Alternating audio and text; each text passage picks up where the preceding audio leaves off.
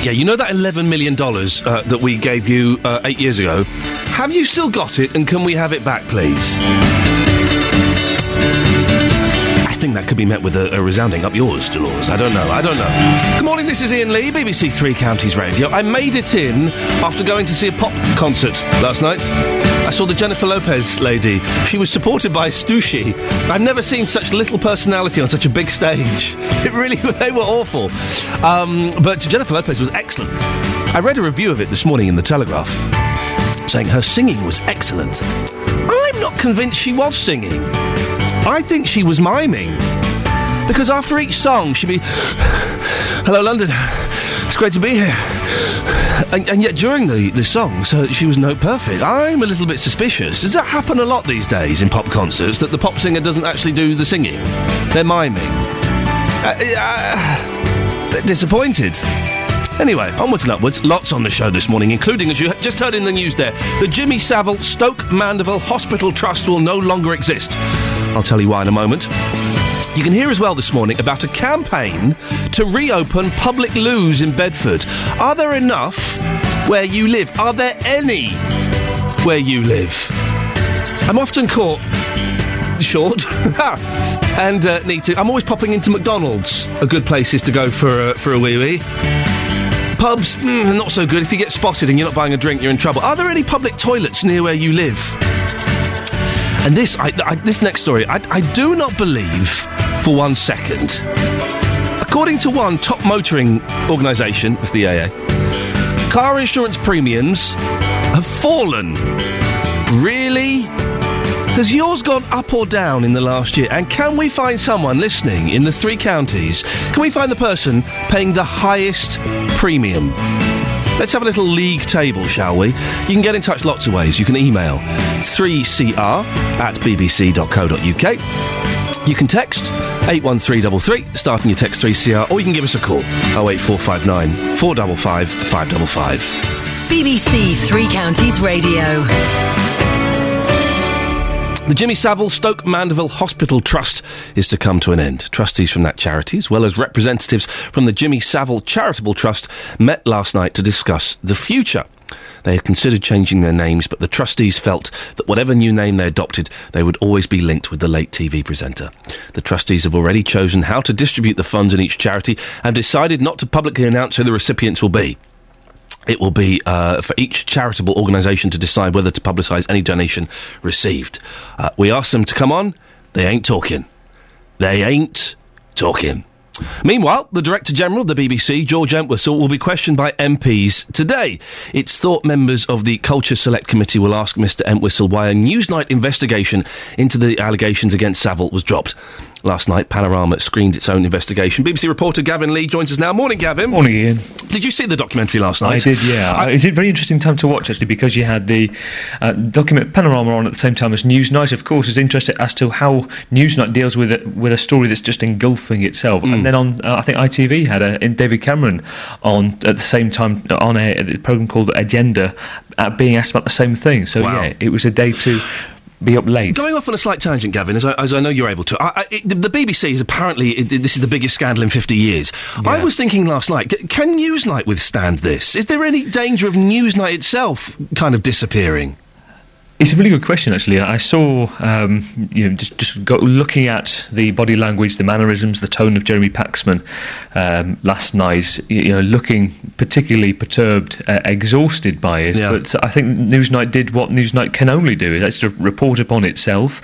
Uh, very interesting position with using, you know, one of its most um, talented, eminent uh, investigative reporters, Liz MacKean, who was the centre of the Panorama story, and saying that you know her boss wouldn't listen. It was suddenly stopped this Jimmy Savile story last year. She became the you know the interviewee and, and, and had nothing to do with reporting on the story at all. It was just a very interesting move to distance themselves and, and show objectivity, independence. So I think in that sense, um, Pan- um, Newsnight were very clear to say we're, we're covering this now, and you know they went on then to covering uh, you know the Belarus president, one of the last dictators in Europe, to, to make a clear point that we also will will be covering other things at this point. Let's talk about the documentary last night. I've not seen it all. I saw the first 20 minutes this morning when I got up. Uh, Lots of of uh, claims in there, including claims of other people at Top of the Pops being involved in the abuse of young girls. Yeah, there, there are some you know, really serious spin offs uh, from this. Lots of different strands that, that came off. It was an incredible programme to watch, actually. Uh, it's incredibly insightful. There was more than uh, was covered, I think, you know,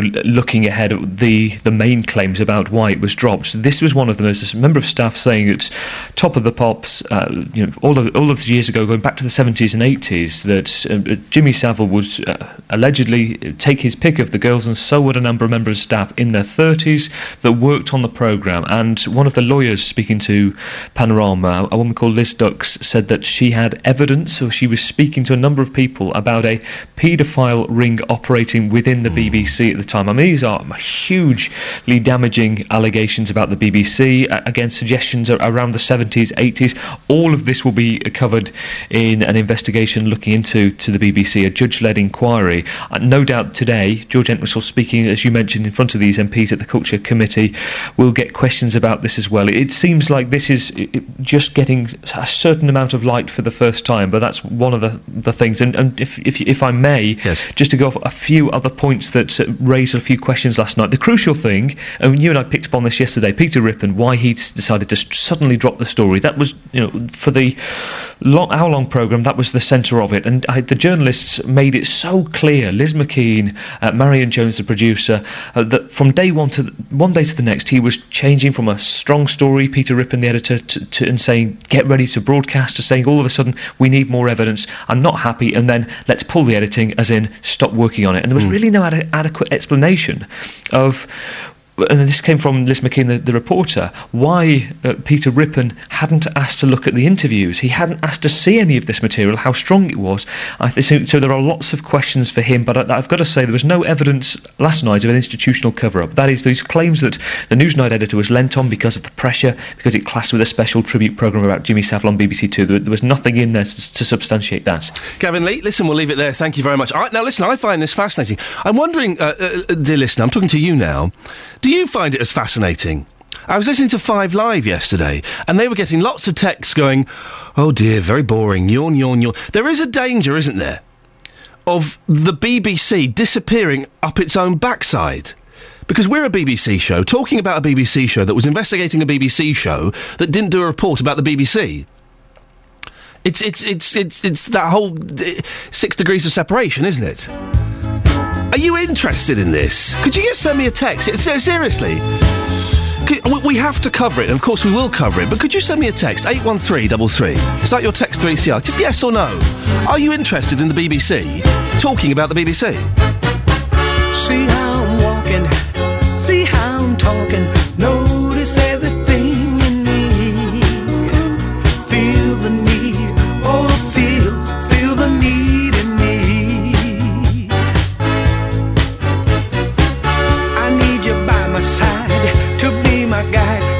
see my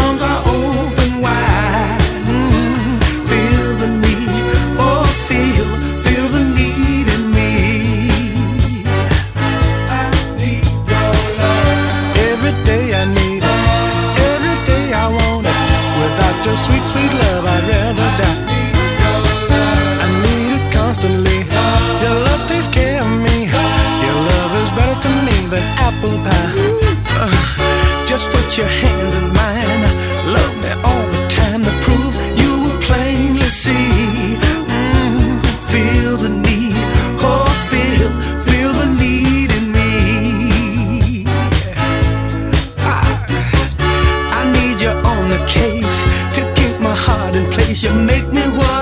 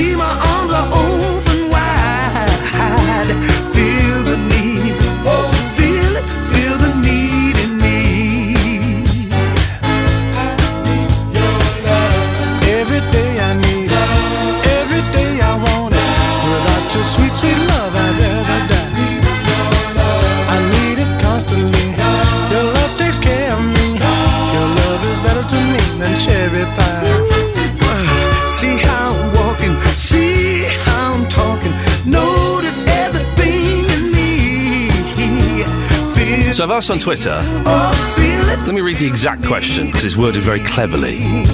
Cleverly, it's just words, but. So I've asked on Twitter, are you interested in the BBC talking about shows on the BBC that investigate shows on the BBC, or are we disappearing up our own backsides? Yes or no? Uh, well, we have to cover it. Of course, we'll cover it, and I'm genuinely fascinated by it. But I'm curious as, as, as to you outside. Alison has replied, "Nope, ain't interested. It's getting beyond ridiculous. Could you send me a text? Eight one three double three, starting your text three CR. Just a yes or no. Little explanation if you want, but a yes or no will do. Are you interested?" Uh, you can also give us a call 08459 455 555. Let's get the travel news now. Let's go to Sophie Tyler. Beds, Herts, and Bucks travel. BBC Three Counties Radio. Good morning. Well, no major problems to update you with at the moment. Looks like it's all moving fairly nicely out there. The uh, usual trouble areas not yet beginning to cause too much of a problem, and the M25 in particular is looking particularly good. Actually, the rest of the motorways not causing too much of a problem either. We do have disruption at the moment on London Midland services. Now, this is mainly up a little bit further between Nuneaton and Coventry and Birmingham International and Birmingham New Street, but it is causing lots of problems heading back down towards us as well, particularly Virgin trains as well, where there are also delays of around an hour. Uh, Uh, now, so do check before you travel. This may be causing you a few little problems here and there, but otherwise it shouldn't be looking at too bad. Sophie Tyler, BBC Three Counties Radio. Thank you very much, Sophie. Good morning, it's 6.15. It's, where, where are we? It's Tuesday the 23rd of October, I believe. These are your headlines this morning on BBC Three Counties Radio. The Jimmy Savile Stoke Mandeville Hospital Trust is being shut down in the wake of allegations the late DJ abused children. South Yorkshire Police has given the Independent Police Complaints Commission more than 1,400 names of officers who are working during the Hillsborough disaster or may know something about the subsequent investigations. In sport, after yesterday being stripped of his seven Tour de France titles, a Texas insurance company is demanding Lance Armstrong returns $11 million paid to him in bonuses after he won his sixth tour in 2004. We'll have a full weather bulletin shortly. And coming up, a mum from Bedford whose son was born completely tongue-tied had to wait four days to have corrective uh, have a corrective procedure done at Bedford Hospital due to staff shortages. We'll find out more before 6:30. BBC Three Counties Radio. Every Monday to Saturday from 12, Nick Coffer. The thing about reading Julia Donaldson books is you read them and you think, I could have done that. I'll sweat blood and tears and write something, and I want it to sound simple. And if it does, I've succeeded. But people think I might have written it on the back of an envelope. Nick Coffer. When did you first get a sense that you could write? I wrote a story about a rabbit with orange ears, and this rabbit was being chased by a farmer, and the rabbit went and hid in a shop. The nice shopkeeper told the, the farmer that they were just carrots. And so I suppose I was writing trickster tales even when I was five or six years old. Nick Coffer. Monday to Saturday from 12 on BBC Three Counties Radio. Listen, it's a problem we've all faced, okay? And it's slightly easier for gentlemen than it is for ladies. I'm aware of that, but still, when you have to go, you have to go. But what happens when there isn't anywhere to go when you have to go? This morning, we'll be hearing about one woman's campaign to get public toilets in Bedford reopened after, after Bedford Borough Council closed them in April. Our reporter, Justin, is on his way to uh, Bedford this morning. Justin, whereabouts are you? And, and uh, just give us a little bit of background to this. Yes, hello Iain. On the way to Bedford this morning. Um, quite an interesting story, this one. Maureen Cherry.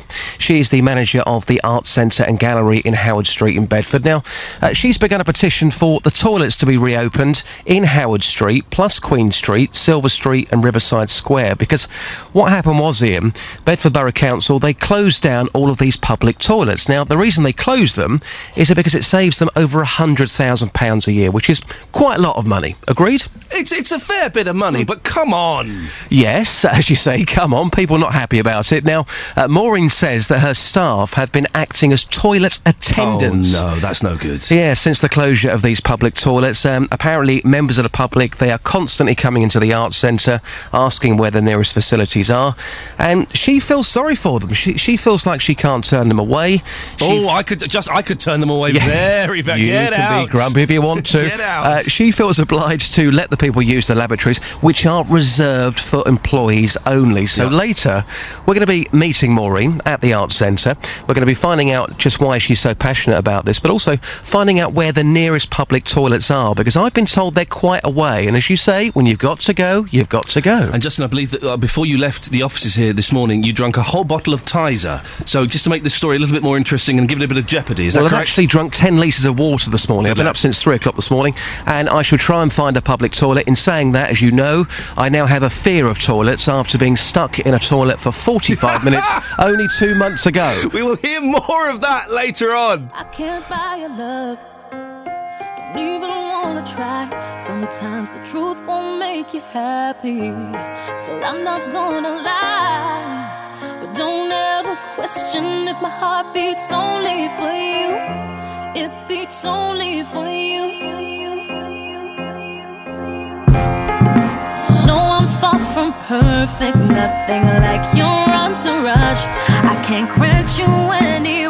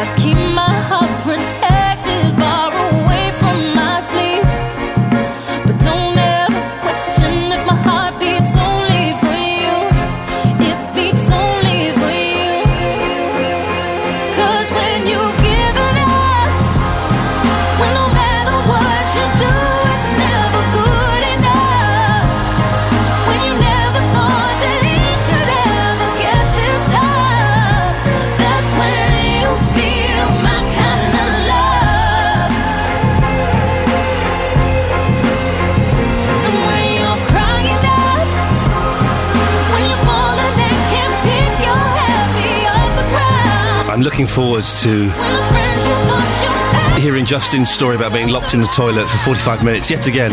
He's told it to me already. It's wonderful. Do keep listening because it, it, it really is. It's a great story. Cause when you've given up, when no matter what you do, it's never good enough. And we should get make sure Sony are listening to the show today. Justin Dealey investigating public toilets. This is it. This is the gold. This is what we've all been working for. Weather now with Jim Bacon. Beds, Herts and Bucks weather. BBC Three Counties Radio. Good morning. Well, we're doing it to you again. Misty, foggy, damp, drizzly weather out there this morning. Some poor visibilities in places and rather awkward driving conditions for a while. I think what'll happen is during this morning the cloud will lift a little bit above the surface, so the mist and the fog should improve. But I think think staying pretty murky right through the day and. Still a chance of the odd spit and spot of drizzle, uh, particularly first thing this morning and again later on today. As for sunshine amounts, I don't think we're going to get much of it. There might just be a time this afternoon when this misty low cloud, which is what happens to the fog as it rises above the ground, I think we could see it thin enough to perhaps get a bright interval, but otherwise nothing too much. Now, the air is really very warm potentially, so if we were to get any brightness, could easily get up to 16 Celsius, 61 Fahrenheit, a light northeasterly breeze today. And then tonight, still a lot of clouds, some mist and fog at times, the odd spot of drizzle. In fact, pretty much like last night. 12 Celsius for the minimum. And Wednesday, more of the same. Thursday, perhaps uh, some thicker cloud giving a spot or two of rain. And then by the time we get to the end of the week, Friday, looks like it's turning brighter. And that's because we've got colder, drier air spreading down from the north. So although we're going to get some sunshine, that'll make it feel more enjoyable outside, but it is much colder air, so the temperatures are going to come down. And instead of getting into the teens, uh, 14, 15, 16 Celsius, we're going to be struggle to get up to 10 Celsius and it does mean some cold nights with uh, a touch of ground frost in places as well. So, end of the week, uh, it looks like a little bit of cold weather coming along, quite a contrast to what we're just going through. And there we have it. James, thank you very much. Hey, listen, don't forget, Roberto Perrone's on weekdays, uh, 3 till 7. Uh, the best stories from across the three counties from amazing local people. Uh, he has, uh, from 6 o'clock, he has a little roundtable discussion, and uh, the Tuesdays, business and finance. Roberto Perrone, as the man himself says, it's gr- amazing radio. Weekdays from 3 pm, BBC Three Counties Radio. It's a cracking listen. Now, uh, this is this is interesting. This story. Uh, th- th- this kind of affected us a little bit, not quite as severely as, uh, as this, but to a certain extent. A mum from Bedford, whose son was born completely tongue-tied and couldn't be properly fed, says she was told she'd have to wait four days to have corrective procedure done at Bedford Hospital due to staff shortages. Uh, it's not uncommon for babies to be born. And, and tongue tie means like it's the bottom of your tongue. Uh, you know that there's if you can lift your tongue up, there's a gap. Well, there, quite often there isn't on babies. It's quite common. It happens. Uh, but this was hundred percent. Uh, but Rachel Rogan uh, says she had to pay two hundred pounds to get the problem fixed pro- uh, privately. She's been explaining her story to our reporter Jessica Cooper. Immediately uh, after he was born, the midwife noticed that he had 100% tongue tie. So he was um, unable to feed at all. They uh, immediately put forward for a referral to the consultant to um, come and do the procedure for us, and we were told it should be done within 24 hours. The following day, we hadn't heard anything, so they chased that up, and we were told that it wouldn't happen until the following Thursday due to um, staff shortages. So by that point, he would have been four days without having fed. Um, the, the 100% tongue tie meant that he was unable to latch to for breastfeeding purposes and he couldn't take a bottle either. So um, I had to hand express, collect as much of my own milk as I could in a syringe and then drip feed it to him as and when I could. And when you were told that actually, despite him being born on the Sunday and this being quite a simple, quick procedure, but it couldn't be done until the Thursday, how did you feel at that time? Well, we were initially very worried and also very frustrated because um, he wasn't thriving uh, as such. He he didn't actually cry until after the procedure had taken place. He was making some noises, but he was too weak. He was sleeping all of the time because he wasn't getting fed. We were getting extremely concerned that by um, four days he wouldn't be feeding substantially, but also that he would lose or he wouldn't develop the ability to latch and to breastfeed. You didn't wait from Sunday to Thursday. You, you I suppose, took matters into your own hands. We contacted a private consultant who came up from London and performed the procedure on the Tuesday, so that was 48 hours after he was born. The procedure is very simple. It's a snip of the, the skin underneath the tongue. And he immediately started feeding and he immediately started thriving. He immediately started crying, which was great because after he'd had a feed, he um, woke up. Certainly, he was much more aware than he had been before.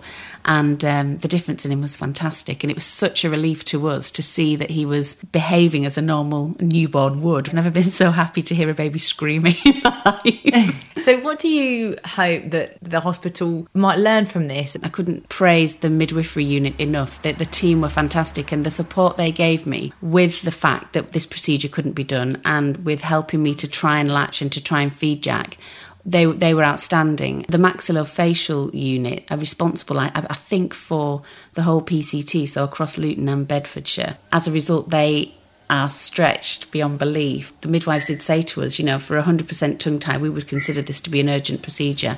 For it not to be able to be performed before four days, when a child is probably at its most vulnerable, I think that's quite a worry. If that could just be addressed and if something could be done to say, you know, is, is there a, a, way in which this service could be performed perhaps by the midwives on the ward or just just for that worry to be removed? Bedford Hospital NHS Trust told us it's not the case that requirements for minor care aren't being met due to staff shortages. In a statement, it said babies are seen for this procedure as soon as possible. It says it's put in place a training programme to make sure midwives and neonatal nurses can perform this procedure in the maternity department in future. I first had to have, uh, uh, was a little bit tongue tied, not 100%. And when they say, oh, yeah, we're going to uh, get a little knife and just snip the uh, underskin of the tongue, you're like, what? What? They don't really notice it. There's a little bit of blood, but they don't really know. One midwife was saying they often do it if- you've they've got a long fingernail. You can just do it with that. Well, well, well. Right, let's get the travel news now. Let's go to Sophie Tyler. Beds, Herts, and Bucks travel. BBC Three Counties Radio.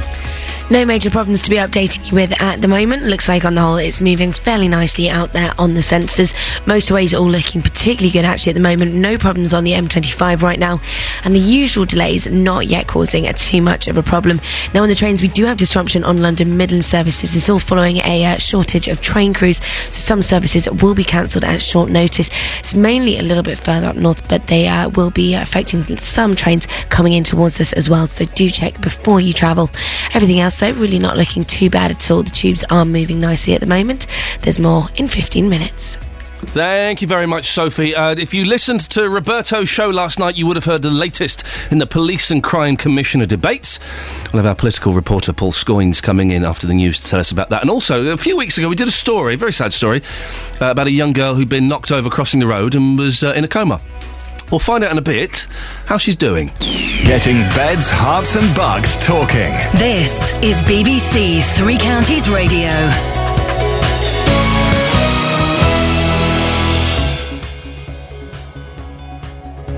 But first, is the news with Catherine Boyle. Catherine? Are you there? I am. Hang on.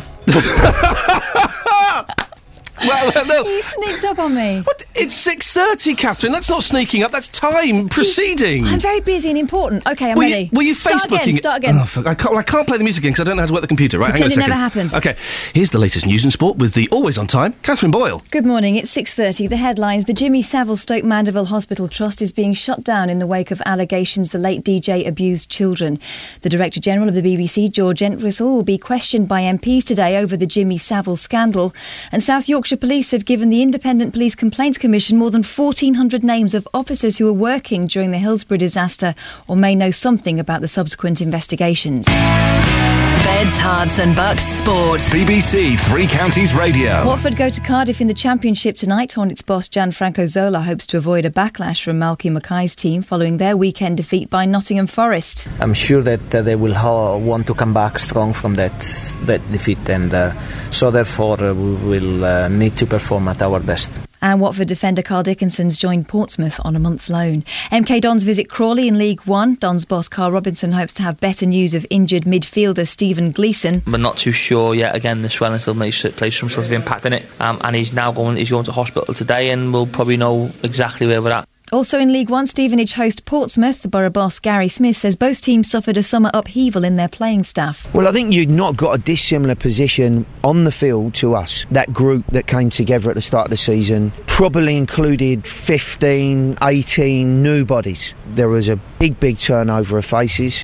Wycombe have striker Joe Cafor suspended for tonight's League Two match at home to Barnet. Wanderers caretaker boss Gareth Ainsworth's pleased to be back at Adams Park though after three successive away games. It feels like we've done a lot of miles away from Adams Park. It'd be nice to get back home, get on our own pitch, and uh, and back up what we did against Torquay last time out there. And there's a choice of commentary in tonight's three county sport from 7. Watford at Cardiff's on 103.8 and 98 FM. MK Dons at Crawley's on 104.5 FM. Stevenage against Portsmouth's on 95.5 FM and medium wave. And that's your latest news and sports. More from me in half an hour. Catherine, where on earth were you? Because I, I, I, I checked the logs. I was not. I, I was maybe 10 seconds early at best.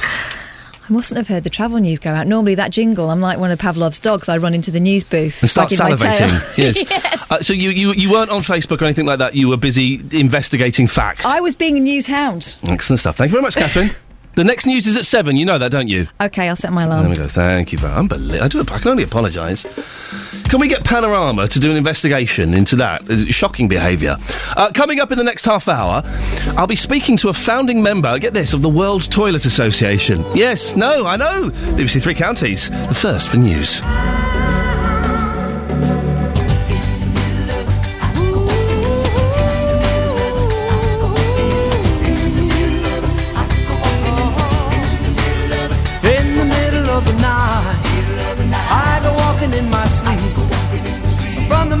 The mountains of fame to the river so deep. I must be looking for something, something sacred I lost.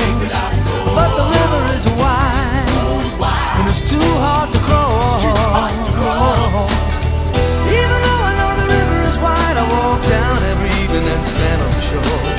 I try to cross to the opposite side so I can finally find what I've been looking for.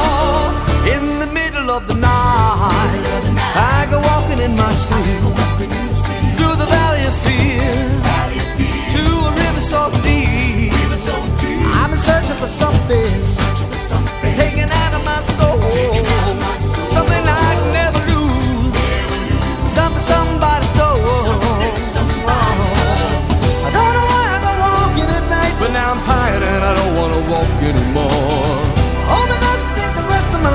until I find what it is I've been looking for. In the middle of the night, I go walking in my sleep through the jungle of doubt to the river so deep. I know I'm searching for something, something so undefined that it can only be seen by the the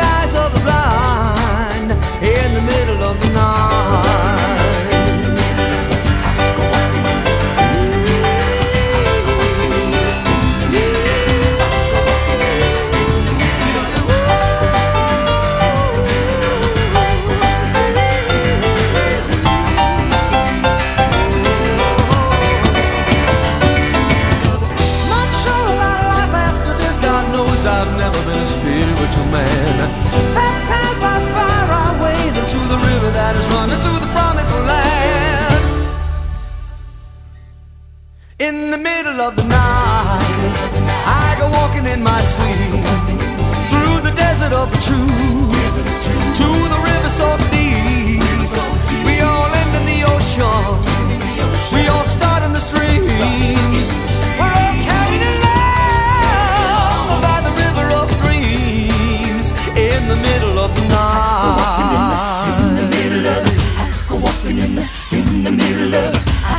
Walking in the in the middle of it. I go walking in the in the middle of it. I go walking in the in the middle of it. It- It's Billy Joel. I thought he got a bit silly around this this stage. I like a bit of early Billy Joel, but uh, the River of Dreams. Uh, I'm going to say I like it. That's uh, Paul Scoins, political reporter. There, you like it? Yeah, I'm a fan of Billy Joel. I, I'm a fan of Billy Joel, or as I like to call him, Billy Joel. Oh, well, I don't know if it which is correct, but I like the earlier. I'm an innocent man, Piano Man. Those two. I liked River, River of the Night because of, he was playing a piano on a. Did he do a song called River of the Night as River well? of the River of the yeah. Because this one's called River of Dreams. I don't know. You've instantly invalidated everything you're about to talk about now. Geez, the BBC really is falling. The wheels, the wheels are falling off the BBC gravy train everywhere. Let's go on, move on. It's less than a month to go. This is serious. It's less than a month to go until the Police and Crime Commissioner uh, elections in Beds, Herts, and the Thames Valley Police Regions. I believe it's happening on November five plus ten. Is that correct? That's correct. Okay, yeah. right. Uh, the commissioners will head the force, but they won't be in charge of the day-to-day policing decisions. Last night saw the final debate of our local forces on BBC Three Counties Radio. Those candidates are from Hertfordshire. Uh, Paul Scoins, political reporter, you were listening to the debate. Who was there Well, eventually? Eventually, yes. We've got four candidates Sherma Batson from Labour, David Lloyd from the Conservatives, Christopher Townsend from the Lib Dems, and Marion Mason from UKIP, who only announced that she was standing on Friday.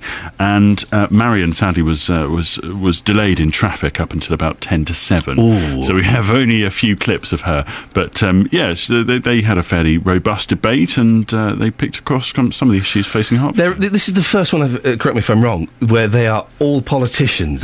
yes. Cause, because we've had some that have, have been military background or, or Yeah. different backgrounds. Does that mean they're going to interfere with the chief constable all the time? Well, you'd think so, um, because of the sort of general nature of politicians. But we asked that question to the candidates, and Lib Dem Christopher Townsend first. the last thing the chief constable is needs is is is some politician telling him how to do his job. I think it's important to make sure that you reflect people's people's concerns and raise them with him. But my general view is that if if the chief constable is doing a good job, there's no reason why the leader, the PCC, should have a different policy every week or or a change, different changes. Now, this is uh, Labour's Sherma Batson, and she said it was about letting the police do their job. really the, the, the chief constable needs to be able to get on with his operational job um, but there is there is definitely an opportunity for really close ties in partnership working not just with him but with all the other agencies that are involved in crime prevention actually prevent it from happening getting people involved in that as well but having said that um, politics have been involved in this in this situation for years even with the police authority because more than half the members on the authority are politicians Although that will change now because they're going to have police and crime panels, and they'll be mostly politicians in this case. Anyway, David Lloyd, who's the Tory and currently the chair of the police authority, he says he's already working well with the forces. one of the, the dangers we've got in this sort of debate is we forget what this role is about. And the really exciting bit, the big thing about it, is the crime reduction end. Um, it isn't about telling the police where they should be putting police officers. A police and crime commissioner with that mandate brings together the various partner organisations so much better. Well, there's, there- there's been plans on the cards for quite a while, and privatisation of the police in Herts using uh, the comedy security group G4S. Do you remember, remember those guys? They were funny. Uh, to do kind of uh, some of the back office stuff. What's the position of the candidates on this? Well, they all had fairly differing views in. Sherma Batson from Labour wanted to avoid outsourcing altogether. I do believe that cutting cutting police officers is going to actually have a real um, negative effect on the, the safety of our communities in the future. I do believe that a company like G4S won't actually provide the kind of service that is needed because the the, the staff who work um, behind those officers on the on the on the street are very dedicated people, very highly skilled and experienced. Uh, experienced. Experienced. Sorry, uh, that was a bad edit Yes. from me. Uh, Christopher Townsend of the Lib Dems says he's prepared to give the idea the benefit of the doubt. I think they've got to show whether they can be trusted. I know the easy answer here. The easy answer is no, we can't trust them. They, they've they've mucked up. They've mucked up in, internationally in terms of the reputation of our country, and I think we're all rightly very disappointed about that. But at the end of the day, it's a commercial enterprise. They may come back to the table. They may improve. They may get better. I think they should use this as an opportunity to improve their service. And David Lloyd, though, who has in some ways been part of the creation of the idea, as he was part of the police authority, says Mm. the concept's been misunderstood. And actually, who cares who does the police's admin? The reason you need to bring in a private company, not necessarily G4S, I underline that, but the reason you need to bring in a private company is to be able to free up sufficient savings that you can keep officers on the front line. And that the places you look to taking them out are from middle and senior management and the back office. Frankly, whether or not the payroll is run by a private company or a warranted officer, most people wouldn't care. Well, I'm not sure if, if I'm not sure if that's true, but anyway, well, we should mention. Uh, I, I keep going to say Marilyn Manson, and I must. I, I can't. Marion Mason, Marion Mason from UKIP. You said she was 50 minutes late. Did she manage to, to, to say anything useful in that last 10 minutes? She did. Um, Roberto was able to ask her a couple of questions about what she thought, and she told us a bit about herself and why she thought she was qualified. Well, I've lived in Hertfordshire for well over 40 years, and uh, as a nurse, I've worked in the public and NHS and the private sector. So I've been a, I was a counsellor for 11 years in Stevenage too. I would say that um, my background with people, knowing what the local people want, that would certainly help.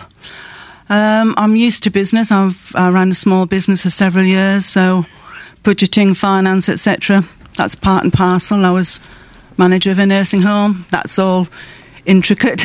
Mm, very intricate. Well, there we go. Those are the candidates. So, what what what happens now? The, the Roberto's doing a show next week where they're all on. Oh, no, no, that's it now. That's for it, the it's done. debates. Right. Uh, we've got next Monday. I think there's a special Inside Out program on BBC One, Okay. and then we'll do something the following day uh, with a sort of maybe a, a phone in, uh, which will go out across all of local radio at that point. But we'll be looking at that, you know, as a as a user of the force. But November the 15th, yeah, that's when the election is. That's when the election is, and we'll know on November the 22nd who our candidate will Okay, be. well, I've got that date in my diary. You can see all of the candidates standing in beds, herts, and bucks on our website. Plus, you can find out what on earth the Police and Crime Commissioner will do with uh, some uh, handy guides. bbc.co.uk uh, forward slash three counties. Thank you very much, Paul. Uh, let's have a quick look, shall we? I think we've got time to have a quick look at some of the front pages of the newspapers. They've just come in. It's the first time I've got to see them. Um, the Daily Telegraph for sale. An EU licence for faulty medical implants. Telegraph reporters go undercover to expose unscrupulous regulators who put um, British patients at risk. Nearly all of the, it mentions the Savile uh, Panorama show, as nearly all of the newspapers do this morning. Uh, Badger Cull on The Guardian. Badger Cull delayed as costs force rethink by ministers. Um, and court, a, a man accused of Cardiff hit and run, and of course, there's more on the Savile story there. The Independent, the front page, that so Director General, who did fix it for the Savile investigation to be dropped, and when will the BBC tell the whole truth uh, about this scandal? The Times, chance to make Savile face justice was missed, um, and is the White House calling uh, Grandpa? There we go. That's Mitt Romney. Um, the Daily Express, millions must work forever. Retirement now impossible due to pension crisis. Brilliant. The Daily Mail enjoying the chance to get the uh, the bread knife and stick it repeatedly into the uh, BBC. The Savile's victims to sue for millions. The Daily Mirror stop taunting me and confess to killing my precious girl. Exclusive mum's heartbreaking plea. Uh, and this front page of the Sun. Savile BBC's abuse of your licence fee. Viewers dismay at Newsnight lies. Panorama piles pressure on bosses. I am asking, kind of as a, just a personal aside although I do work for the BBC, it's only my fifth week, and, I, and you know, I, I kind of I do other things as well, so I feel slightly separate from this. Are you interested in the BBC, us? Talking about a BBC programme, Panorama, that was investigating a BBC programme, Newsnight. Are you interested, or do you think we're falling down the rabbit hole? We're gazing too much at our own navels. Could you send me a little text? 81333. Starting your text 3CR. Yes or no? Are you interested in the BBC analysing the BBC so publicly? Or are you uh, think it's a little bit self indulgent? Just my own personal curiosity. Travel news now, Sophie Tyler. Beds, herts, and bucks travel. BBC Three Counties Radio. Starting to look a little bit busy on the motorways at the moment, anti-clockwise on the M25. Usual delays starting to build up around junction 21 at the M1 and on the A405 at North Orbital Road as well, getting particularly heavy approaching at the M25 junction 21A roundabout. While heading south on the A1, that's the Barnet bypass, it is looking particularly tricky at the moment, just between the Stirling corner and the Watford bypass. Usual delays for this time in the morning and elsewhere on the trains. So don't forget, we are having a little bit of disruption on London Midland services coming down from the north into the area. So do check before you travel this morning. Everything else, though, not looking too bad at all. Sophie Tyler, BBC Three Counties Radio. Thank you, Sophie. Good morning, it's 6.45. It's Tuesday, October the 23rd. These are your headlines this morning on BBC Three Counties Radio. The Jimmy Savile Stoke Mandeville Hospital Trust is being shut down in the wake of child abuse allegations against the late DJ. South Yorkshire Police has given the Independent Police Complaints Commission more than 1,400 names of officers who were working during the Hillsborough disaster or may know something about the subsequent investigations. In sport, after being stripped of his seven Tour de France titles yesterday, Lance Armstrong is now being asked to pay back millions of dollars worth of prize money bonuses. The weather today in Beds, Herts and Bucks. Mist and fog will clear slowly to give us a cloudy day with brighter spells in the afternoon. Top temperature is 16 degrees. And coming up, it's the story of the year, dear listener. A woman in Bedford is campaigning for the toilet facilities next to her shop to be reopened after the Borough Council closed them down earlier this year. Before seven, we'll speak to a founding member of the World Toilet Organisation, the WTO. BBC Three Counties Radio.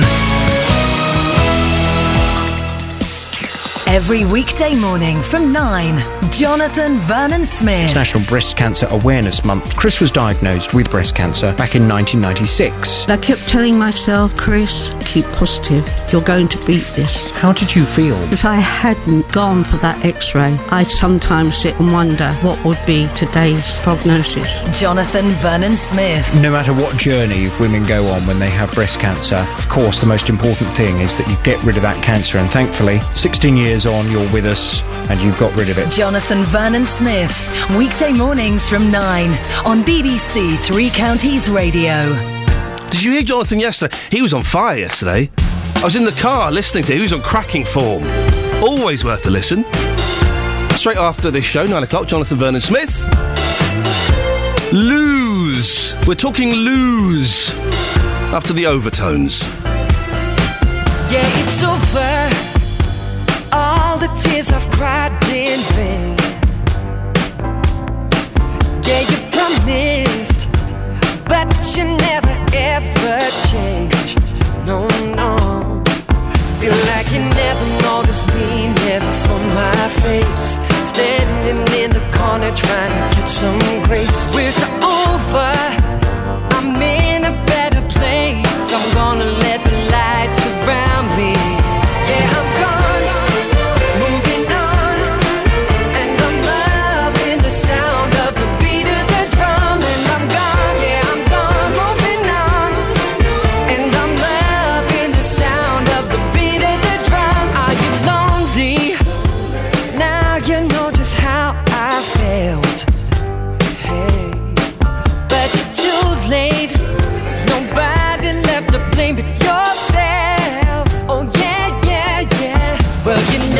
Stop to think about what we had.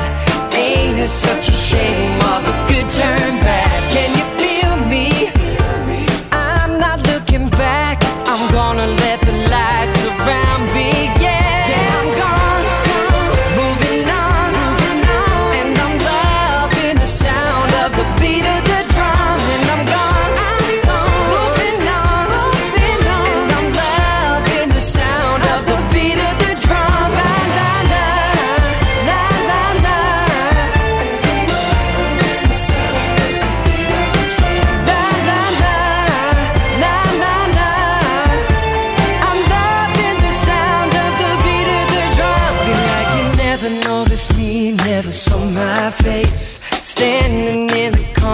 Trying to catch some grace. It's so over.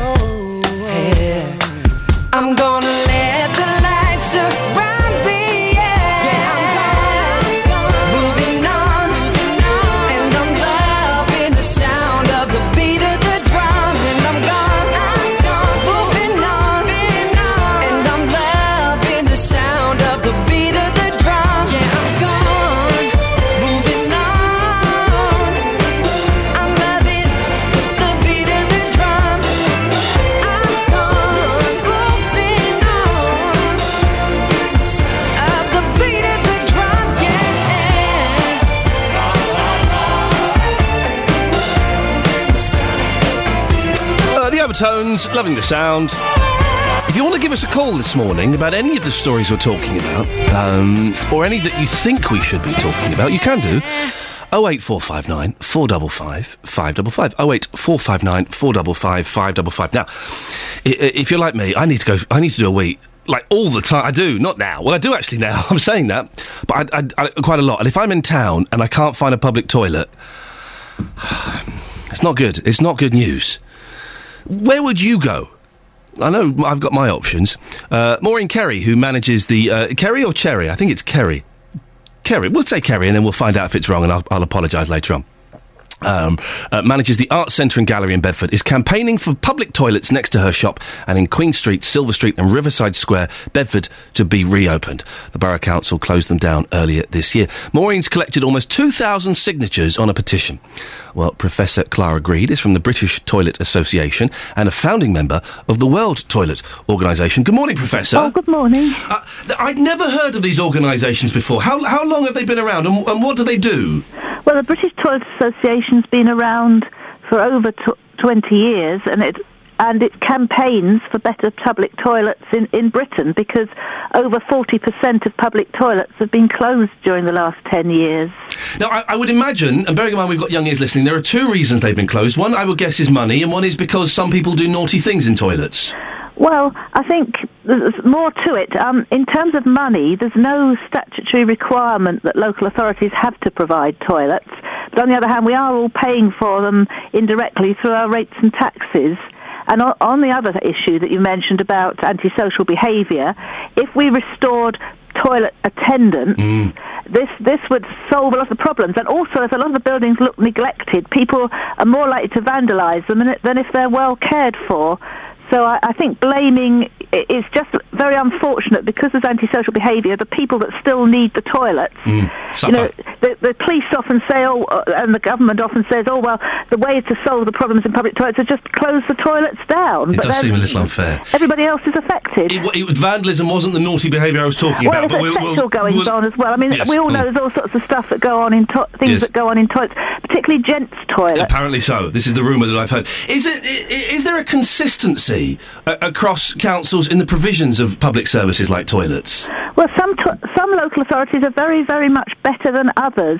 For example, Evesham and Cambridgeshire and Ceredigion in North Wales, they're, they're very good. And so some local authorities manage to keep their toilets open, although they're under the same funding regime as others. I think it's a matter of political will and, and social awareness, really. I can't go to North Wales every time I need a wee wee. That's a long, long way to go. Yes. But, it, it, but it seems to be the areas where there's masses of people, you know, London and a lot of the seaside resorts and places, market towns, where they're closing them. What happened, Clara? To, I, I'm old enough to remember spending a penny, literally, where you'd go and put a penny in the slot. I'm that old. Why? Why? why that seems seems to work, didn't it? To, surely that money would keep toilets ticking over. Well, not necessarily. I mean, that was actually repealed, or about late 19, or oh, late 1960s, I think oh, it maybe was. I don't remember it then. No, but, but but you might remember something else, which is that some toilets you ha- there are some toilets where you have to pay to use the toilets, and they're not local authority ones. They're usually sort of franchised out to private providers, and they've been around for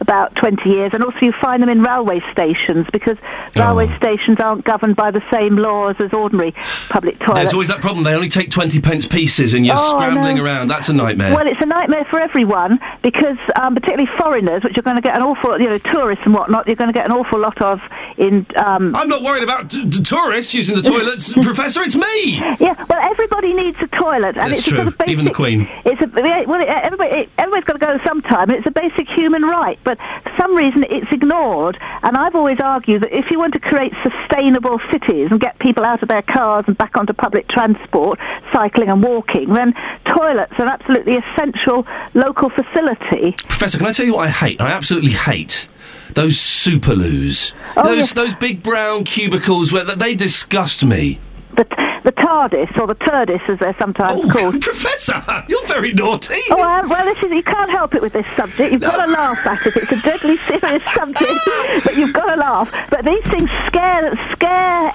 everybody, Yeah. and um, also they're quite expensive. And, there are stories of them. at- Uh, there's one in Newcastle on time that actually exploded. The roof, they're like a sort of pressure cooker, and a sort of thing came out the top. They're really, really scary and very Hmm. expensive. And environmentally, they use masses of water.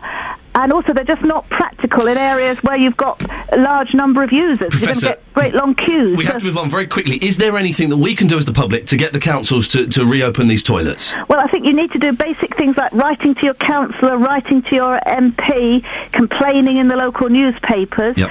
and also that, that we have had one of those um, online um, petitions. We need the loo. Yep. You know, if you get uh, was it hundred thousand. Ha- you need 100,000 signatures. How many signatures have you had? I'm not sure at the moment. Wendy, or you don't know Wendy. Wendy. don't know Wendy, no. Wendy She been nice. in charge of this, but just go onto the Google internety thing, and you should find a petition. Are you really a professor? Yes, I am. but well, well I mean, uh, y y this is a deadly serious issue. No, you're but, right. But you see, Just I- ask I- Wendy. My life has always been about the real issues. I started off as a town planner, and I've always been about real human beings. Yes. You see, people walking around, going on public transport, Oh. using post offices, going to toilets, people with children, elderly people, disabled people, women. So I mean, it, all human life is there, as oh, they used to say. Professor, we have to move on. What, what an absolute joy it was to speak to you. Professor Clara Greed there, suggesting we go on the Google Internet thingy. If you missed that phone call, that'll be an Audioboo. Wonderful. Where are the best and worst public loos in beds, herts, and bucks, please? Hey, where did we go? Days when the rains came down in the hollow, playing a new game, laughing and a running, hey hey, skipping and a jumping in the misty morning fog with all our hearts that thumping and you, my brown-eyed girl. And you, my brown-eyed girl. And whatever happened to Tuesday and so slow? Gone down the old man with a transistor radio. Laughing, hiding high the rainbow's wall. Slipping and sliding all along the waterfall with you. A brown eyed girl. You, my brown eyed girl. Do you remember when we used to sing sha la la da just like that. Sha la la la la la la la la la da la da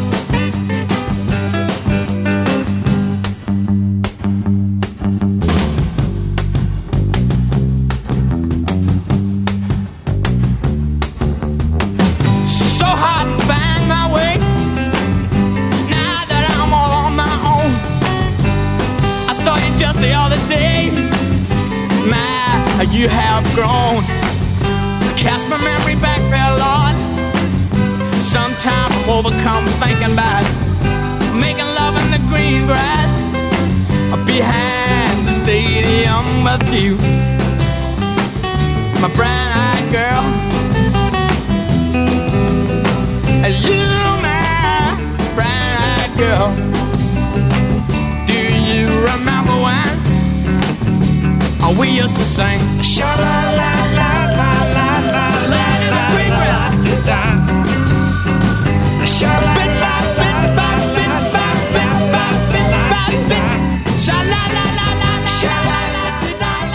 There we go, Van Morrison. Can you give us a call? 08459 455 555. Let's find the best and the worst loos in the three counties, shall we? Got shocking news about one in St Albans. Herts, and bucks travel. BBC Three Counties Radio. Anti-clockwise on the M25, one lane is currently closed and there's queuing traffic following a multi-vehicle accident between junction 26 at Waltham Abbey and 25 at the A10 for Enfield. Also looking fairly slow around junction 21 at the moment for the M1 and again around 16 at the M40. Usual delays for this time in the morning. Also looking very, very slow on the A405 at North Road approaching the M25 at junction 21A roundabout and southbound on the Barnet bypass. Usual delays still in place between Stirling Corner and the Watford bypass. Everything else not looking too bad right now. Sophie Tyler, BBC Three Counties Radio. Thank you, Sophie. We're a little bit late, but I think it was worth it for that professor. Paul Faulkner has tweeted There are two public toilets I know of in St Albans that were closed and have been turned into Italian restaurants.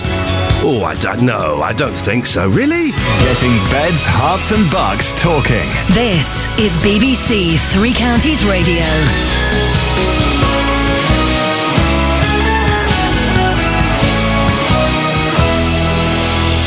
Good morning, it's 7 o'clock. I'm Catherine Boyle. The headline Savile Charity shut down, 1,400 officers named in Hillsborough probe, and hospital's future remains unclear. BBC Three Counties Radio. The Jimmy Savile Stoke Mandeville Hospital Trust is being shut down in the wake of allegations the late DJ abused children. Its trustees, along with those of its sister charity, the Jimmy Savile Charitable Trust, met to discuss its future yesterday but decided a name change wouldn't go far enough.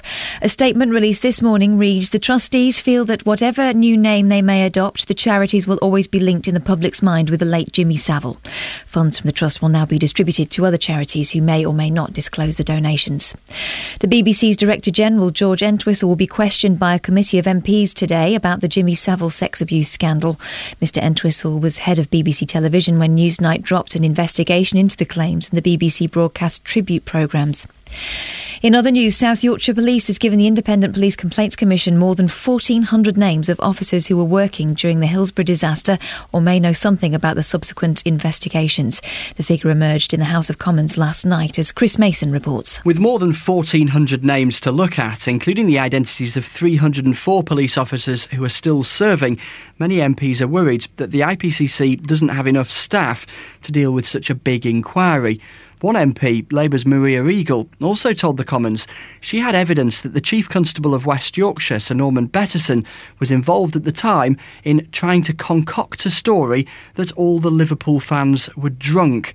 Sir Norman has yet to respond to the allegation, but has always denied any involvement in a cover up. A mother says staff shortages at Bedford Hospital left her with little option but to pay £200 for her newborn baby to have a corrective procedure.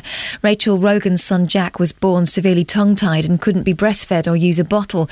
She says instead of waiting four days for the hospital to do the procedure, she paid for a private consultant so her son could feed properly. The midwives did say to us, you know, for 100% tongue tie, we would consider this to be an urgent procedure. For it not to be able to be performed before four days, when a child is probably at its most vulnerable, a newborn child, I think that's quite a worry. Bedford Hospital NHS Trust says minor care is not being affected by staff shortages, but it's planning to train midwives and neonatal nurses to perform the tongue tie procedure on the maternity ward in future. Campaigners trying to save a hospital in Bedfordshire have been told that no decision's been made about its future. Biggleswade Hospital has 29 beds and costs over a million pounds a year to run. A petition signed by over 6,000 people who want it to remain open was handed over yesterday. In sport, after being stripped of his seven Tour de France titles yesterday, Lance Armstrong's now being asked to pay back prize money and bonuses amounting to millions of dollars. The weather, mist and fog will clear slowly to give us a cloudy day with brighter spells this afternoon. Top temperature today 16 degrees Celsius, that's 61 degrees Fahrenheit. There's more news and sport online at bbc.co.uk slash three counties. BBC Three Counties Radio, first for news. If you missed the first hour of the show, oh dear. Seriously, you missed some cracking stuff, including the professor from the, the, the British Toilet Organisation, or whatever they're called. Wonderful. We'll put that out as an Audioboo. If you go to the Facebook page, go to Facebook, find BBC Three Counties, it'll be up there shortly. We'll also tweet it at BBC3CR and at Iain Lee. Coming up in this hour of the show, plenty of stuff, including Jimmy Savile Charity, based in Stoke Mandeville, is to close. Public toilets, it's, it's happening. We're talking about it. There is a campaign for more public toilets in Bedford. I want to find the best and worst places in beds, herts, and bucks for public loos. And apparently, according to the AA, car insurance is coming down in price. I don't believe a word of it. I don't believe a word of it. Is yours going up or down? Can we find the person who's paying the lowest and the person who is paying the highest car insurance listening to this? You can get in touch by texting 81333, starting your text 3CR, or give us a call 08459 455 555. BBC Three Counties Radio. 08459 455 555. Now, three weeks ago, we heard from a Milton Keynes woman. Uh, who was campaigning for a crossing on Marlborough Street to be made safer. It was after a 13 year old girl was seriously injured after being hit by a car on the way to school. Ros Dean wanted the speed limit reducing and for the crossing to be improved. This is what she asked the council to do. Just look into it at the end of the day, change the speed limit down. There's no need for it to be 60 around housing estates and roads and things like that. It's dangerous where there's children and people crossing the road. I mean, there's no underpass here. It really needs to be looked into and, you know, please answer me, answer my emails and calls. Well, we followed this up, and uh, we'll have an update a bit later on. We'll hear from Ros and uh, the council in the next half an hour. Um, Jen of Houghton Regis has texted in eight one three double three, starting a text three CR. The public toilets in the centre of Dunstable have been closed for a long time. Thi- I'm getting a real glimpse into your life Jen. This means a long trek either from Wilkinson's car park or uh, to Asda. Uh, not easy on crutches. Oh dear. I suspect I'm not the only one creeping into the coffee shop. Yeah, I, I can't do that. I get really. Uh, I certainly couldn't go into a pub just on the premise of using their toilets. Uh, and coffee shops, no. The, the McDonald's and, and Burger Kings and places like that, if they've got a loo, I quite often uh, do that, and I, I do it by pretending I'm on my mobile phone. So I hold my phone up to my ear. Yeah, where are you? Downstairs, are you? Okay, I'm coming down to find you. There's no one on the phone. It's me pretending. And then I go for the loo, and then I, I- I still then I don't just walk out all like, "Hey, yeah, I've done a wee in your toilet. What are you going to do about it, Ronald?" I then go, "Oh, you're not here, right? Okay, well, I'll, I'll come out in the street and find you." Terrible. Oh wait, four five nine four double five five double five is the telephone number if you want to give us a call. The Jimmy Savile Stoke Mandeville Hospital Trust is to come to an end. Trustees from that charity, as well as representatives from the Jimmy Savile Charitable Trust, met last night to discuss the future. They had considered changing their names, but the trustees felt that whatever new name they adopted, uh, they would always be linked with the late TV presenter. No future requests for funding will be considered. Meanwhile, the BBC's Director General, George Entwistle, will be questioned by MTs, uh, MPs today. Members of the Commons Culture, Media and Sport Committee may ask him about why, as head of BBC Television, he gave a go ahead for the screening of tribute programmes to Savile. And uh, about what he was told of an aborted Newsnight investigation into the presenter's behaviour. Well, last night the BBC's Panorama programme investigated the decision not to run that report. Karen Ward was the first person to be recorded by the Newsnight team to talk about the abuse that she suffered. I can't believe that I allowed such things to happen, that I didn't immediately rush and scream it from the rooftops, make this stop, just make it stop. But I didn't. None of us did. I just carried on, lulled into a kind of false sense of that's how these things have to be. That's what we're for. The editorial reasons given for Newsnight dropping the Savile report are now said by the BBC to have been incomplete and inaccurate. And after Panorama, the BBC has gone further, admitting that claims that Newsnight set out to look merely into the police's investigation and not the claims of abuse were also wrong. In the Panorama programme, a former BBC editor, Kevin Marsh, said he didn't believe Newsnight was forced to drop the report. The allegation here, or the charge here, is not that an editor, a bad editorial decision was made. Uh, the charge is that the film, a film that was ready to go, I don't believe that's the case, was pulled, killed, completely eradicated because of pressure from the top on account of the, the, the tributes. Now, that's the allegation, and that, as far as I can establish, is simply not true. In, uh, in the Panorama programme, the broadcaster Paul Gambaccini said Jimmy Savile got away with what he did partly because society generally found it hard to believe that such a thing could be happening. This horror, for that is what it was, took place while all of society was watching. But because it was off the scale of everybody's belief system, they didn't really come to terms with it.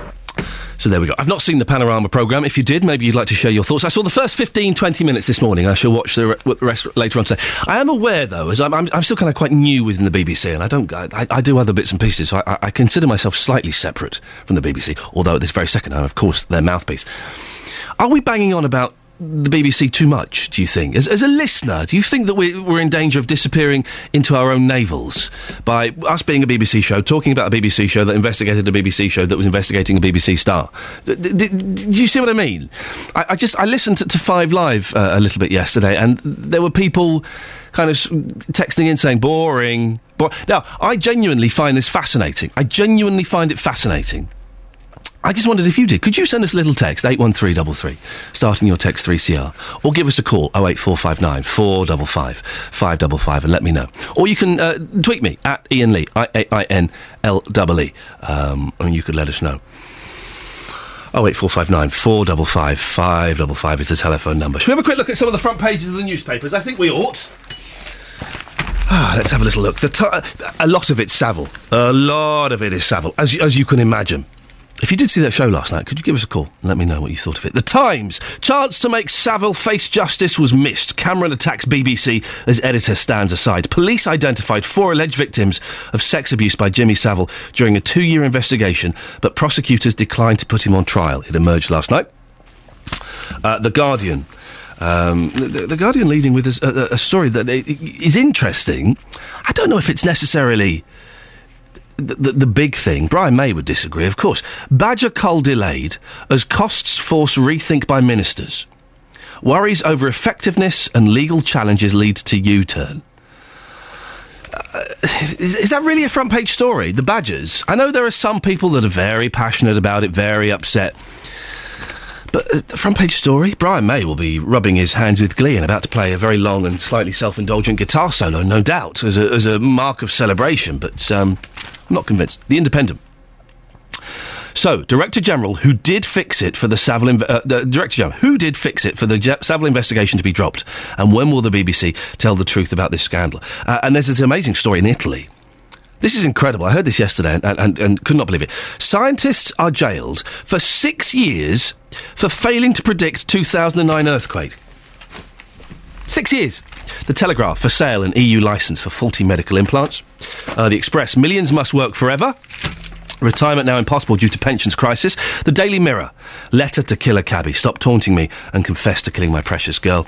Uh, the Sun Savile's BB, Savile BBC's abuse of your licence fee, and the Daily Mail, of course. Savile's victims to sue for millions. There's a brilliant story in the Mail today Brilliant story. Sorry, they're just not our type of people. Hotel's sniffy email about wedding couple is accidentally sent to bride.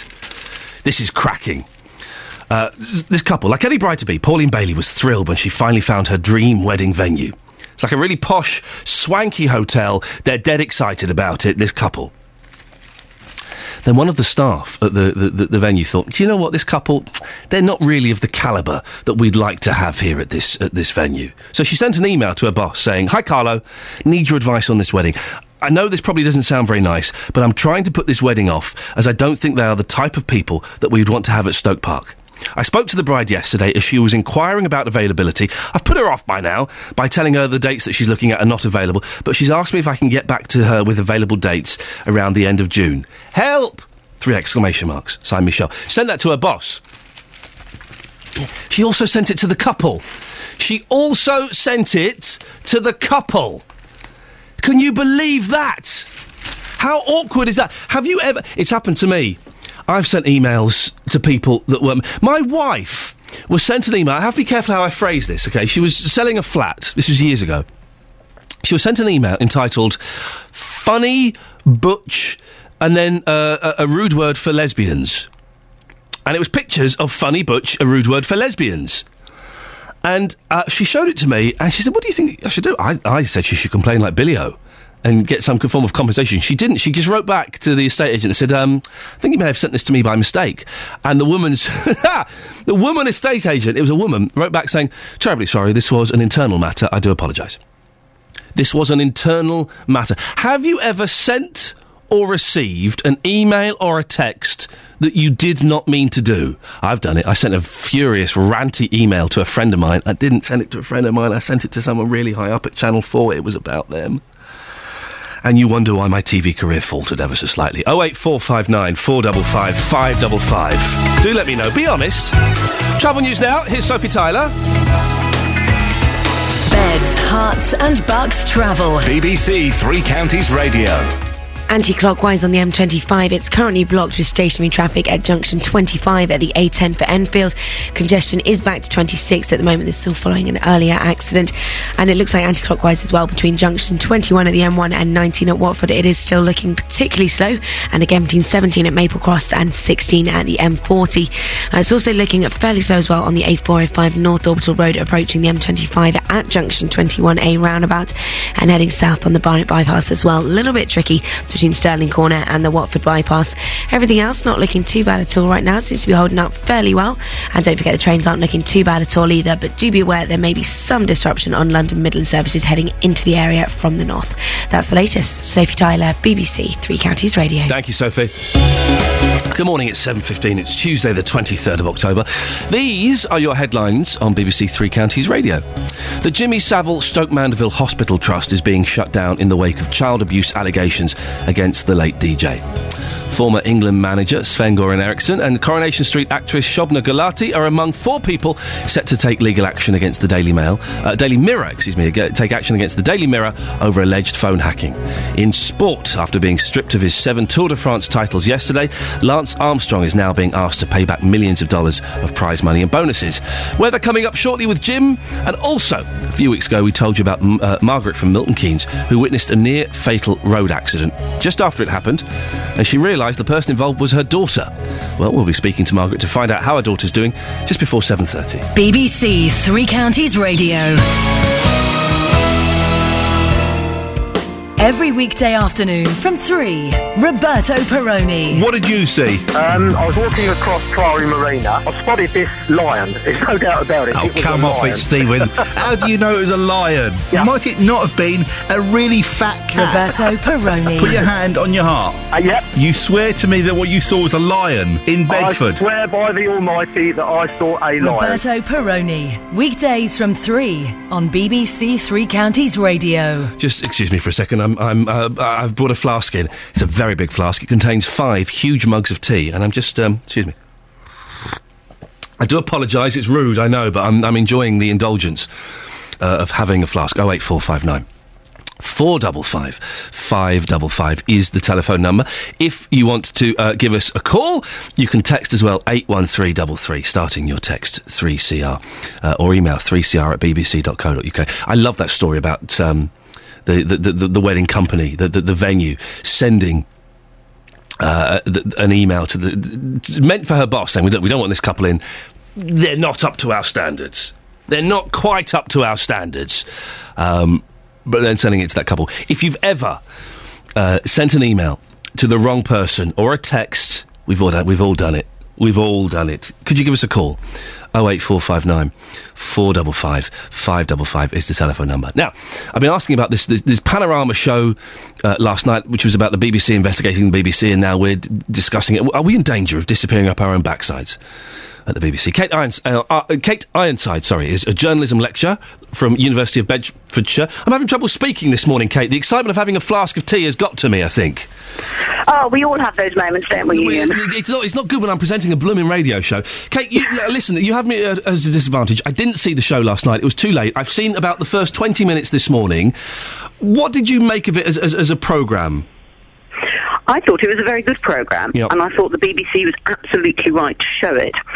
Um, I think, given the scale of the abuse that Savile was responsible for, uh, the BBC had to demonstrate what it had unearthed. It also had to demonstrate why that Newsnight investigation was never broadcast in its original form. Mm. I mean, obviously, we got much of it last night. Actually, I thought some of the interesting things uh, looking at it is if you had been in the shoes of the editor of Newsnight, it was not actually an automatically easy call. Um, if you contemplate, you had what evidence did he have? He had that harrowing interview on the record with one victim, and then three other victims who would not go on the record, who would not go on camera, and he had the fact that the police had investigated but couldn't find enough evidence to prosecute. Um, so it wasn't as straightforward a call um, as is being made out. But in that case, Um, Kate, instead of, instead of pulling it, surely you should have said, "This is good. I need more. Go away and come back in a in a um, in a month." That that possibly yes, um, but you also have to look at. You can flip it round and say, well, hang on a minute.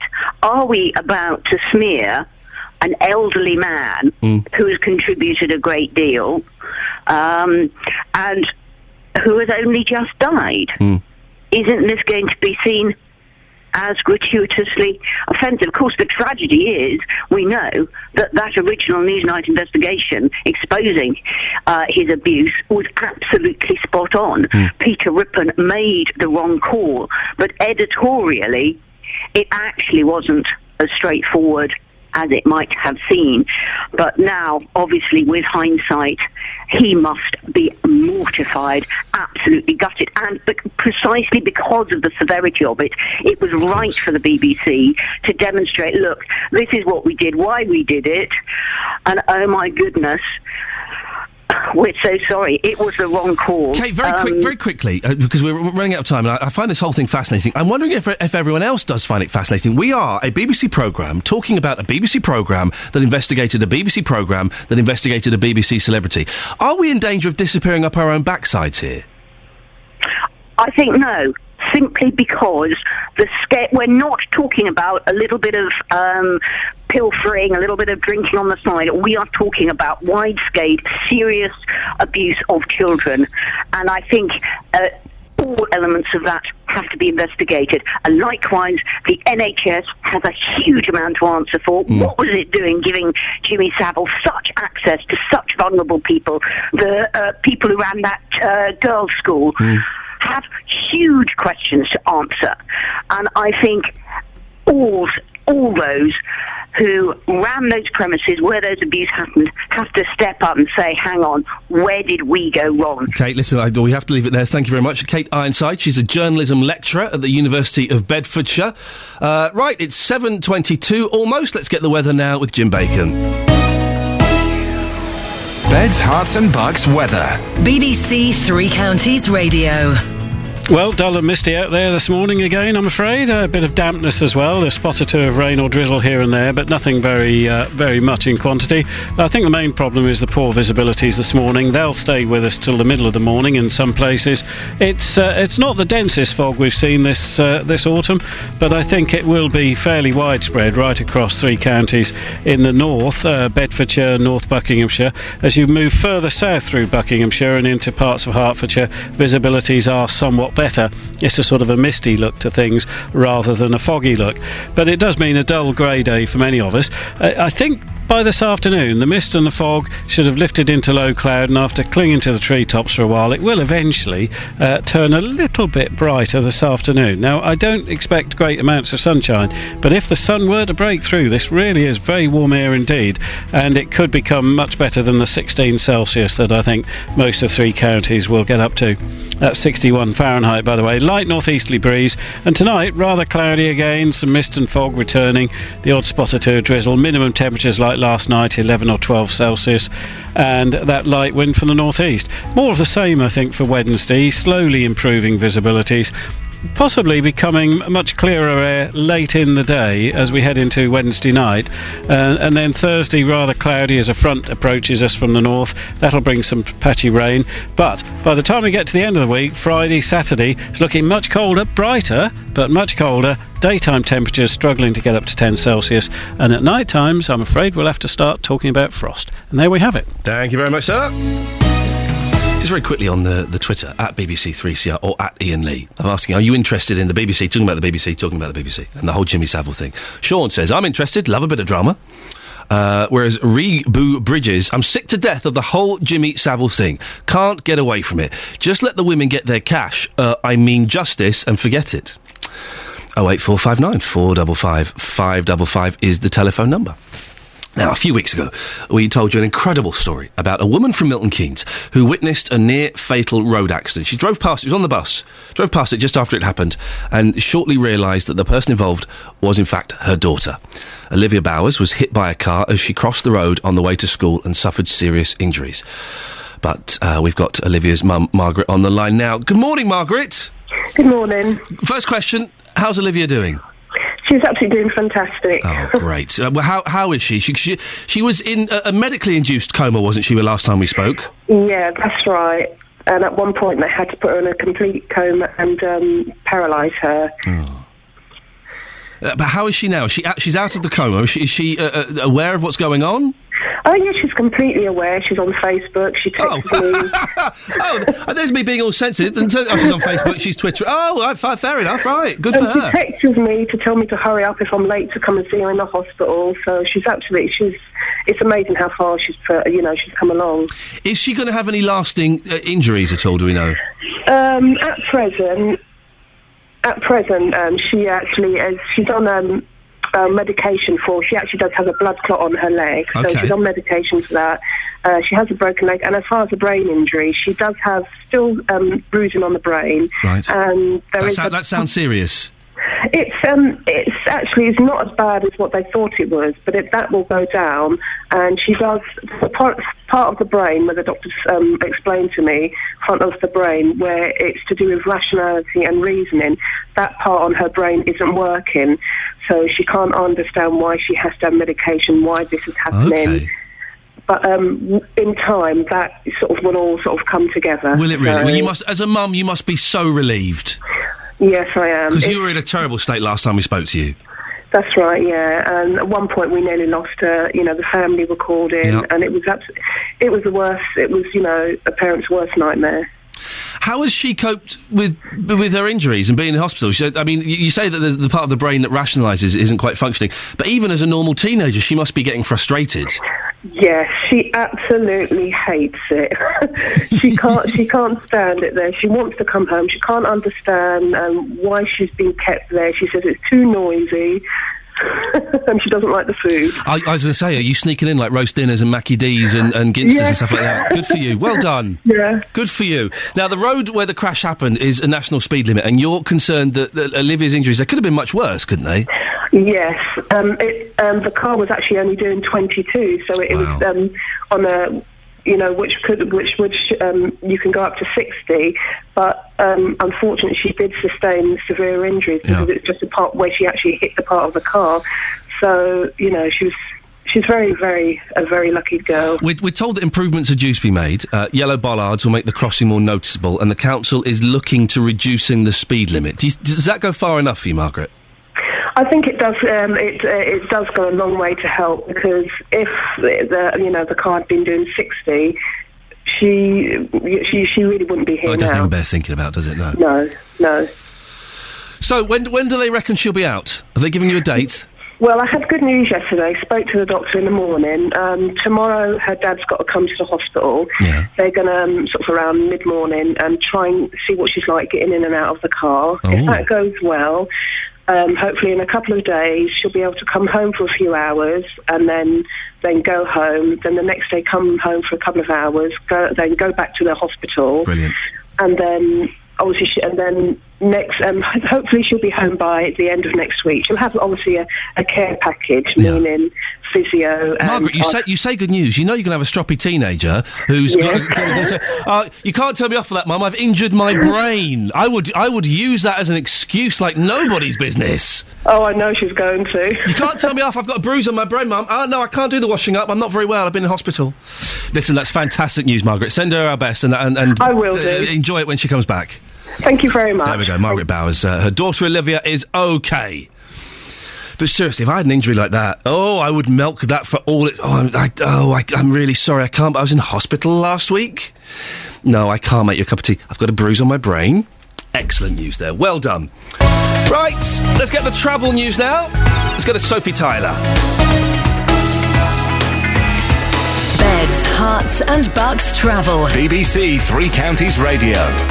Southbound on the M1, still looking fairly slow at the moment with long delays between junction 13 at Bedford and uh, junction 10 at Luton Airport. Today's there of around half an hour, I'm afraid. And anti clockwise on the M25, it's still queuing following the earlier accident, which has now been moved to the hard shoulder. It's just around junction 25 at the A10 for Enfield with congestion back to Waltham Abbey.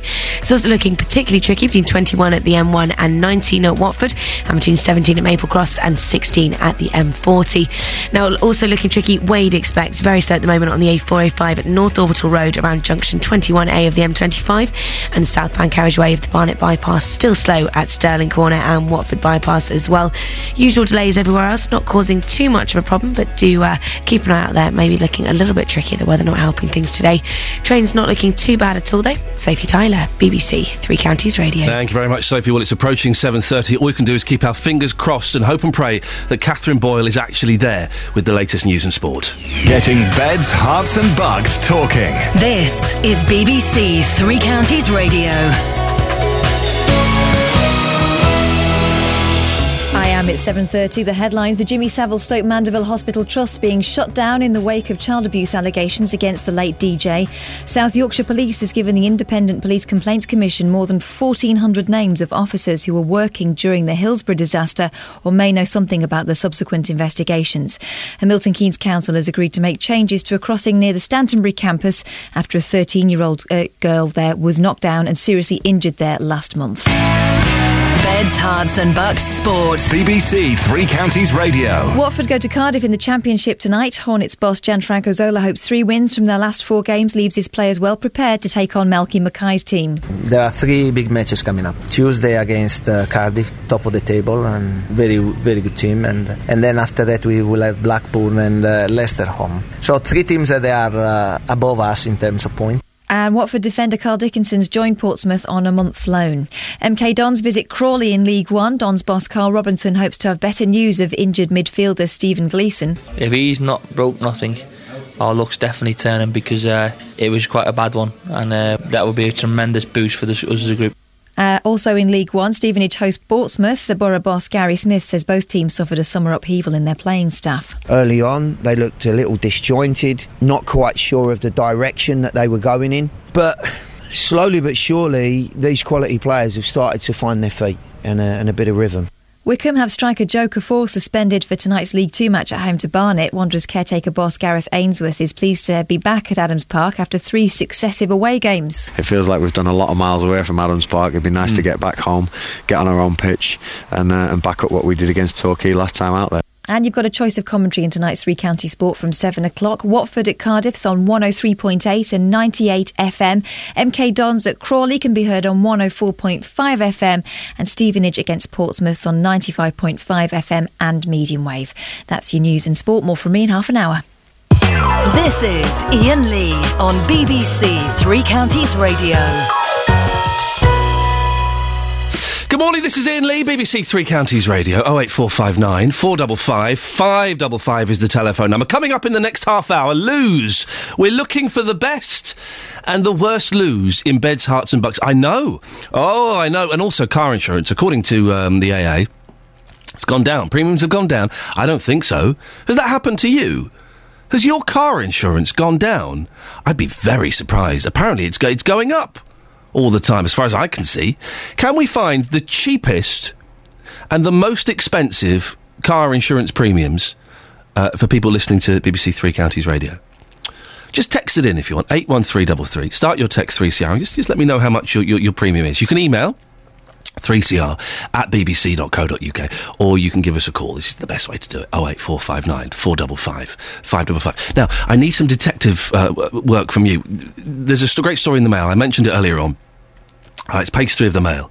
Uh, sorry, they're just not our type of people. Hotel's sniffy email about wedding couple is accidentally sent to, bri- uh, to bride. So this is Paul Carty and Pauline Bailey. They're from Luton. So d- do you know them? Paul Carty and Pauline Bailey from Luton. If so, can you get them to give us a call? We think we found their house. We think we've put a note through their door. Anyway, they were get, they're getting married. And they wanted uh, to book the uh, Stoke Park, a five-star country house hotel that has featured in two Bond movies. They wanted to book it for their wedding reception, and the whole do. Lovely place, gorgeous. Uh, and uh, Michelle Connolly, who works there, didn't really think that, that Paul and Pauline were kind of up to scratch. Thought they were a little bit common. And so she sent an email to her boss saying, Hi, Carlo. Need your advice on this wedding. I know this probably doesn't sound very nice, but I'm trying to put this wedding off, as I don't think they're the type of pe- people that we would want to have at Stoke Park. I spoke to the bride yesterday. She was inquiring about availability. And I've put her off for now by telling her the date that she's looking at is not available. But she's asked me if I can get back to her with more available dates. Help! Three exclamation marks from Michelle. So she sent that to her boss. Yeah, she also sent it to Paul and Pauline as well, Paul Carty and Pauline Bailey. So they got the email. Imagine how gutted you would be. You're basically getting an email from a swanky restaurant that says, "Yeah, you're a little bit common. We don't want you." Posh hotel, yeah, we don't want you. Thanks very much. So we're trying to track down Paul Carty and Pauline Bailey. If you know them, Phone them up now and tell them we're talking about them on the blooming radio. We want to get their side of the story. We've spoken to the hotel. No one's available until 9.30 to speak to us. Oh, come on, these these swanky hotels. Come on, there there are people there are people available from seven o'clock, but the hotel have said there is no one available to speak to us until nine thirty. Well, then maybe JVS will pick it up, or perhaps Roberto. But we want to speak to Paul Carty and Pauline Bailey from Luton. If you know them, phone them up. Go round their house, knock on their door right now, and say, "Oi, that idiot on the radio is talking about you. Give him a call. 08459 455 555 08459 455 555 Paul Carty and Pauline Bailey. We want to hear from you. I'm sure there- there's pictures of them in here. They look like a lovely couple. They look delightful. Yes, maybe he's got one too many earrings in one ear. Maybe.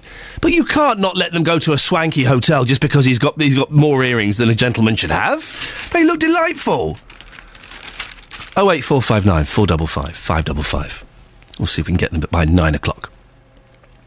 Now, a mum from Bedford whose son was born completely tongue tied and couldn't be properly fed says she was told she'd have to wait four days to have corrective procedure done at Bedford Hospital due to staff shortages. It's not uncommon for babies to be born with the bottom of their tongue attached to their mouth. Happened to my first boy. Uh, but Rachel Rogan says she had to pay £200 to get the problem fixed privately. She's been explaining her story to our reporter, Jessica Cooper. Immediately uh, after he was born, the midwife noticed that he had 100% tongue tie. So he was um, unable to feed at all. They uh, immediately put forward for a referral to the consultant to um, come and do the procedure for us, and we were told it should be done within 24 hours. The following day, we hadn't heard anything, so they chased that up, and we were told that it wouldn't happen until the following Thursday due to um, staff shortages. So by that point, he would have been four days without having fed. Um, the, the 100% tongue tie meant that he was unable to latch to for breastfeeding purposes, and he couldn't take a bottle either. So um, I had to hand express, collect as much of my own milk as I could in a syringe, and then drip feed it to him as and when I could. And when you were told that actually, despite him being born on the Sunday and this being quite a simple, quick procedure, but it couldn't be done until the Thursday, how did you feel at that time? Well, we were initially very worried and also very frustrated because um, he wasn't thriving uh, as such. He he didn't actually cry until after the procedure had taken place. He was making some noises, but he was too weak. He was sleeping all of the time because he wasn't getting fed. We were getting extremely concerned that by um, four days he wouldn't be feeding substantially, but also that he would lose or he wouldn't develop the ability to latch and to breastfeed. You didn't wait from Sunday to Thursday. You, you I suppose, took matters into your own hands. We contacted a private consultant who came up from London and performed the procedure on the Tuesday, so that was 48 hours after he was born. The procedure is very simple. It's a snip of the, the skin underneath the tongue and he immediately started feeding and he immediately started thriving. He immediately started crying, which was great because after he'd had a feed, he um, woke up. Certainly, he was much more aware than he had been before, and um, the difference in him was fantastic. And it was such a relief to us to see that he was behaving as a normal newborn would. I've never been so happy to hear a baby screaming. so, what do you hope that the hospital might learn from this? I couldn't praise the midwifery unit enough. That the team were fantastic, and the support they gave me with the fact that this procedure couldn't be done, and with helping me to try and latch and to try and feed Jack they they were outstanding. The maxillofacial unit are responsible, I, I, think, for the whole PCT, so across Luton and Bedfordshire. As a result, they are stretched beyond belief. The midwives did say to us, you know, for 100% tongue tie, we would consider this to be an urgent procedure. For it not to be able to be performed before four days, when a child is probably at its most vulnerable, that's quite a worry. If that could just be addressed, and if something could be done to say, you know, is is there a, a, a way in which this service could be performed perhaps by the midwives on the ward, or just just for that worry to be removed? So, reporter uh, Jessica Cooper speaking to uh, mum Rachel Rogan. Bedford Hospital NHS Trust told us it's not the case that requirements for minor care aren't being met due to staff shortages. In a statement, it said babies are seen for this procedure as soon as possible. It says it's put it's put in place a training program to make sure midwives and neonatal nurses can perform this procedure in the maternity department in future. Uh, we were talking earlier on about the, the, the Marlborough Street crossing uh, where uh, Olivia got knocked down, um, and we've had uh, a couple of comments on this on the text. Um, Shirley Milton Keynes says, "I used to go to school with Olivia. It's great to hear that she's on the mend. She's doing well, so that's good news." Um, and Helen says, the Marlborough Street crossing. I used to go by bus on that road, but school children never use the crossing. I've seen several near misses with cars, bikes, buses. They must be taught to use the crossing. They know where it is, but they choose not to use it. Oh eight four five nine four double five five double five. Now, today I've declared this show um, a, a national public toilet show day. It, yeah, I know it's a little bit wordy. We'll, we'll, we'll pass it through the computer and see what we come out with. But we're trying to find the best and the worst public toilets um, in the three counties. Lots of them are closed down. It's causing outrage. It's causing outrage. Joyce is in Leagrave. Joyce, are you outraged? I am outraged. We have been Good. for a few years. Oh, uh, years of outrage. That's Yeah. hard to handle. It's very difficult It trying is. to run and walk at the same time It to go to the loo. Yeah. Yes. was wh- what, what are the toilets like in Leagrave? Well, years ago, we used to have toilets Yes. in Archway Road near the post sorting office. Yes. And they were brilliant because you could call in there to go to t- to go to town. Mums could take their children there. You've got all the shopping precincts. The big stores now are there. Were they clean toilets, Joyce? They Because a lot were, of these, lots were. of public toilets very dirty. They were, and we used to have a lady there. She used to go in and clean, and we used to have a chat with her, and this, that, and the other.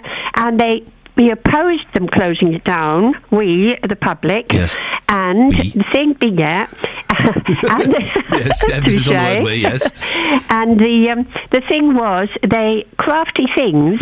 Uh, a nice word for that. Yes. They took it down overnight or early in the morning. Whoa, whoa, hang on a minute. So you, you were camp- campaigning to keep these toi- toilets going, and We- then the council did. closed it overnight? That's right. It's, uh, it's either in the night or early in the That's morning. very sneaky. so you went, you went to use it. You were, des- you were desperate for a wee wee, and you went to use it, and it was it had gone. Well, everybody relied on that. Yes. I know. We haven't got one in Marsh Road Oh dear. where the shopping area is. You're quite well aware of the shops there. I have heard of these shops. Yes, yes. And uh, you, listen, there's nothing better than going and buying some cheese, uh, buying some vegetables, and then stopping off to spend a penny. Well, you could shop then, and and you could go to the loo, and you could really have a cup of tea, cup of coffee. Uh, you can't just go into Pete. They told us to go into the cafe and ask to use their loo. What no, a cheek, isn't you it? can't. I, I bet the cafe owner loves that. Oh, they wouldn't. They wouldn't. It's not anyway. No. Anyway, nice hearing from you. No, no, nice hearing from you, Joyce. Is that the end of the conversation then? I think so. Thank you very much I for can't calling. see you in the mist, you see. Oh, I see. see. Thanks for calling, Joyce. Bye. Bye bye.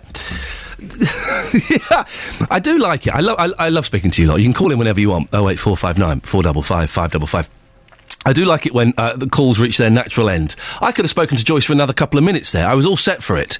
Uh, but sh- no, Joyce decided that was the end of that conversation. We'll have no more of it. We'll st- nice speaking to you. I can't see you in the mist. No idea what that means.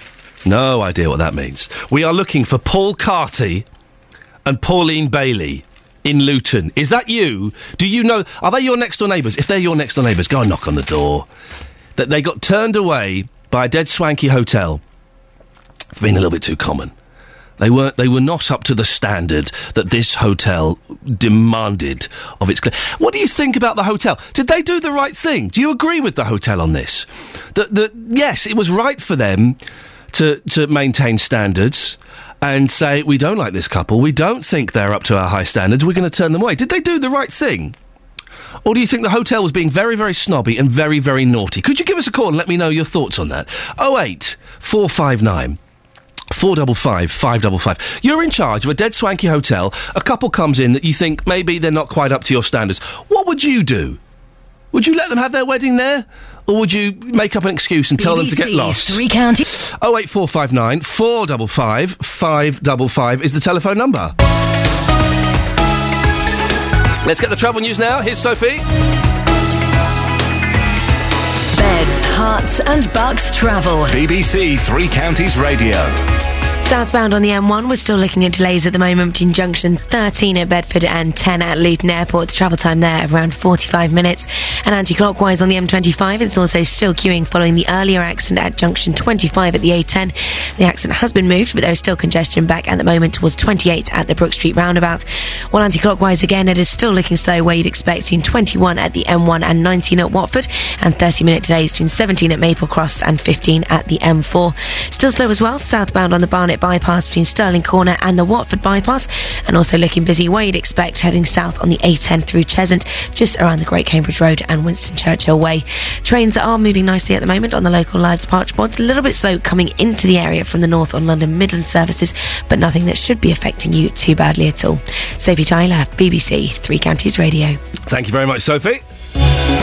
Good morning, it's 7.45. It's Tuesday the 23rd of October. These are your headlines this morning on BBC Three Counties Radio. The Jimmy Savile Stoke Mandeville Hospital Trust is being shut down as police continue their investigation into the late DJ. South Yorkshire Police has given the Independent Police Complaints Commission more than 1,400 names of officers who were working during the Hillsborough disaster or may know something about the subsequent investigations. In sport, after being stripped of his seven Tour de France titles yesterday, Lance Armstrong is now being asked to pay back millions in prize money and bonuses.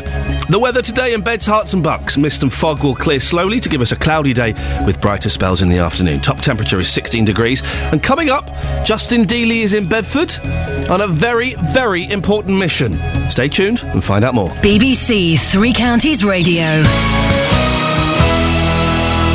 Every Monday to Saturday from 12 Nick Coffer. We've been talking about uh, Hospice Care Week. I think anyone who hasn't used a hospice may struggle to understand that concept of an upbeat hospice. You walk in and there's people smiling, there's people laughing, people sharing a joke together. Nick Coffer. My sort of ethos is enjoy every day, live it like it's like your last, and never give up on hope. Beautifully, beautifully put. Nick Coffer. Monday to Saturday from 12 on BBC Three Counties Radio. 08459 455 555 is the telephone number if you want to give us a call. Uh, w- w- listen, I'm putting out a public plea. Paul Carty, Pauline Bailey, where are you? We need you. We need to speak to you. Turned away by very swanky Stoke Park, Park a five star country house hotel. It's a gorgeous place. Uh, they wanted to get married there and have all the reception and do all the bits and pieces. Uh, and uh, they weren't allowed to. Well, they, they were allowed to eventually, but by that point they're gone. Do you know what? We're not interested. They got to, the, an internal email from one of the staff to the boss saying, I need your advice on this wedding. I know this probably doesn't sound very nice. I'm trying to put this wedding off as I don't think they're the type of people we'd want to have at Stoke Park. Well, uh, th- this email, instead of going to the boss, it was sent to Pauline Bailey and Paul Carty. What would you do if you're in charge of like a really swanky five star hotel? What would you do? Would you open your doors to just anyone? Or would you have tried to come up with a cunning plan to turn this couple away? 08459 455 555. Well, Rachel Southwood is from Wedding Ideas magazine. Rachel, what, uh, what do you make of this? Initially, to me, I was shocked by this, but then I'm kind of thinking, well, I guess places, venues have to keep their standards, don't they?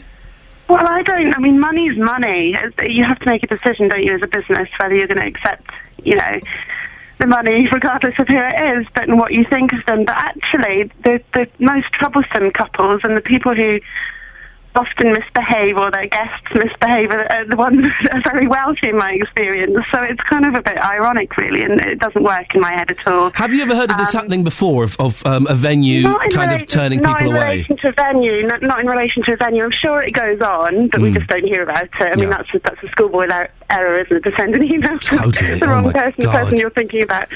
Um, but I mean, it most happens. It happens most often in relation to dresses. Actually, we hear about brides who are turned away from specific um, retailers wrongly, terribly, because they don't look like they've got the you know the right kind of money to buy the No. dresses that are sto- that are sold in the shop. We hear about that quite. That's a kind of pretty women scenario we call it. But um, not not venues, no. And I think particularly in times of recession, I'm really surprised that a, that a venue would turn any couple away, really, because weddings are big money. Well, uh, you, you say that it's normally the posh and the, the rich people that cause the most trouble. What kind of things do they do? Uh, we just hear, I hear the tales that everyone else hears in the newspaper about guests who wreck things, get very drunk, fall asleep, fall into moats. You know, they just, guest, wedding guests do just drink a lot all day Yes. and, you know, it doesn't matter how much money you've got. A drunk person is a drunk person, aren't they? It does. It does seem odd. You, you're right. That, that, that in these times of recession, you would think that um, most places would, would welcome anybody. But I remember when I uh, tried to find a venue for my wedding. It was uh, three and a half years ago. Even then, it was tough times. Everywhere was booked up. These places do get booked up, don't they? Oh, absolutely, especially now that places like the venue we're talking about and specialise in weddings. They gear themselves solely towards hosting the whole wedding, the whole day for every guest. You know, there are these places now. And, but, you know, with hard marketing drives and all the rest of it, they do, they do put themselves out there for solely for the wedding market, really. It's big business. Mm. How, uh, how much does the average wedding cost these days? Any idea? Last time I heard, it was seventeen thousand pounds. Um, there was, which you know, is a lot of money, and um, yeah, so I'm sure that's gone up still, even you know, further still. But there are lots you can do to get maximum for your budget, even you know, even if you've got less of a budget than you'd hoped for. Give you us can- your, give us a couple of top tips for saving a few quid on your wedding. Yeah, you can. For I mean, once you've sort of guaranteed or put down money for a, a supply, you can haggle things into that. You can be demanding more for your money. Um, it's, it's really important to be open and realistic about your budget right from the outset when you're dealing with any wedding supplier, and that goes for most things in life, obviously. But if you walk into a venue and say, you know, this is how much I've got to spend, then you can all be honest and open with each other right from the start, can't you? Because back then you had no idea how much money that couple presumably had to spend. My So- top, my top tip, Rachel, is uh, is don't have a wedding photographer. We spent sixteen hundred quid on our wedding photos, right, which is a, a ridiculous amount of money. And he didn't take one picture of my sister. Whereas my now brother-in-law, he has had a nice camera. He got much better photos than the photographer. Oh, really? Yeah. Well, that's, that's unusual and that's sad. I mean, wedding photography for me is one of the most important things um, next to the dress. So I, I would always make sure that I could see the whole portfolio of whole weddings that the Yeah. photographer had done rather than specific shots from their favourite shots from different weddings they've done. It's really important to mm. see the complete set and to ask lots of questions. Um, again, that applies to every supplier that you work with. Rachel Southwood from uh, Wedding Ideas Magazine, thank you very much for coming on. If you know Paul Carty and Pauline Bailey, dear listener, give them, give them a call, knock on their door. We're trying to find them. 08459 Four double five five double five is the telephone number if you want to give us a call. We want we want them before nine o'clock. Otherwise, Roberto's going to get them on his amazing show, and I don't want that. There's a war. There's not a war, but you know, it's good to pretend there is. Now, when you're out and about and you have to go, you have to go. But what happens when you can't find a loo? This morning, we will be hearing about one woman's campaign to get public toilets in Bedford uh, reopened after Bedford Borough Council closed them in April. Our reporter, Justin Dealey, is out and about in Bedford. Uh, Justin, where, where are you and have you found any loos yet? Well, Iain, I'm actually at the moment in Howard Street, just outside the, the Arts Centre here, which Maureen owns. Hopefully, Maureen is going to be joining us a bit later on the programme. She's not happy because a number of public toilets in Bedford have been closed since the summer uh, to save lots and lots of money uh, from the council. So, the nearest toilet from the Arts Centre to St Paul's is, is a good four minute walk. And as you know, I've got very long legs. So Yeah, I've got very long it's, legs, It's yes. quite a way. And what's happening here at the Arts Centre is that a number of people uh, are coming in and they're saying, Can I use your toilet? Well, quite simply, Maureen feels sorry for them and she's letting them use the toilets, which are reserved for the staff here. So, a good four minute walk to St Paul's Square. And Iain, I would love to tell you what those toilets are like, but unfortunately, guess what? They were closed. They're not open until 8 o'clock. They're open between 8 and 5.15, Monday to Saturday, so closed completely on a Sunday. And everyone you speak to here in Bedford I is saying the same thing. People have got to pee on a. It's Yes. closed on a Saturday. exactly. People pee on So- Saturdays. So, so completely closed on a Sunday, but everyone you speak to here says that a number of these toilets were closed early this year, and it is causing problems. The ones in St Paul's Square, I'm sure that they will be there forever because Justin, they've got a thriving stay market there, there. listen. I want to get your story of getting lo- being locked in the toilet in a minute, but stay Hmm. there because we have Maureen Cherry on the line now. Good morning, Maureen. Morning. How are you doing? You're right. I'm fine, thank you. So listen, people are coming into your art gallery to use your loo. Do you do you let them do it or do you turn them away? Um, it's when we're, um, if somebody's in distress or if they've got a child and are desperate. Yes. And we do. We don't like to um, because they have to walk by our tills and go through our um, tea room, you know, with our personal belongings. But if somebody's in distress, it's not very nice. And, No. um, you feel feel obliged, really. Well, it's very generous of you to do that. What what do you what do you want to see done, Maureen?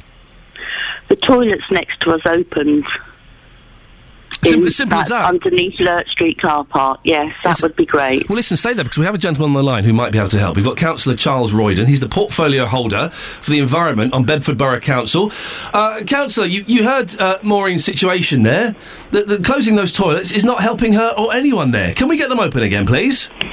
Well, the problem we've had to face at Bedford Borough Council, like everybody else, is you have to work out how you're going to spend your money. And in Bedford, we've got toilets at All Hallows, in St Paul's Square, as you've mentioned. We've also got them at the Bedford Library and the Customer Service Centre. We've also got them at River Street Car Park. And we've also got APCs at Broadway, Melbourne Street, and St Peter's. So your chappie could also walk to St Peter's if he wanted. And shortly, we'll be opening up another lot of uh, toilets at the near where Maureen is at the Higgins, which is going to be opening where people can go in and, and use the toilets and facilities and cafe and what have you.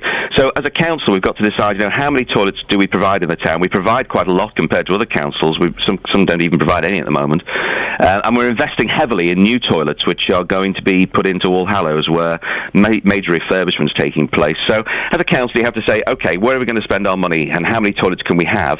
We have quite a lot. If you don't, if you uh, don't, uh, if you open these toilets up, then you know you might be saying, well, we can't have a crossing near a school. You know, you've been mentioning a No, crossing, and, no, and you, no, you, you- you, you're, no, no, no, that's not how it works. Oh, you, yeah, you, sit, you Oh, sit it in an office and go, right, we're going to do a crossing or a toilet. Hands up for the crossing? No, let, let me let me tell you, we, we've we've made 36 million pounds worth of cuts in That's over a quarter of our budget. So you have to work out how you're going to find those cuts, and it's literally a case of saying, you know, if we don't, if we have that, we can't have that, and it's it's down to things like crossings at schools, or you know, you might have vulnerable children who don't get the extra care that they need. So y- these are difficult choices we're making at the moment.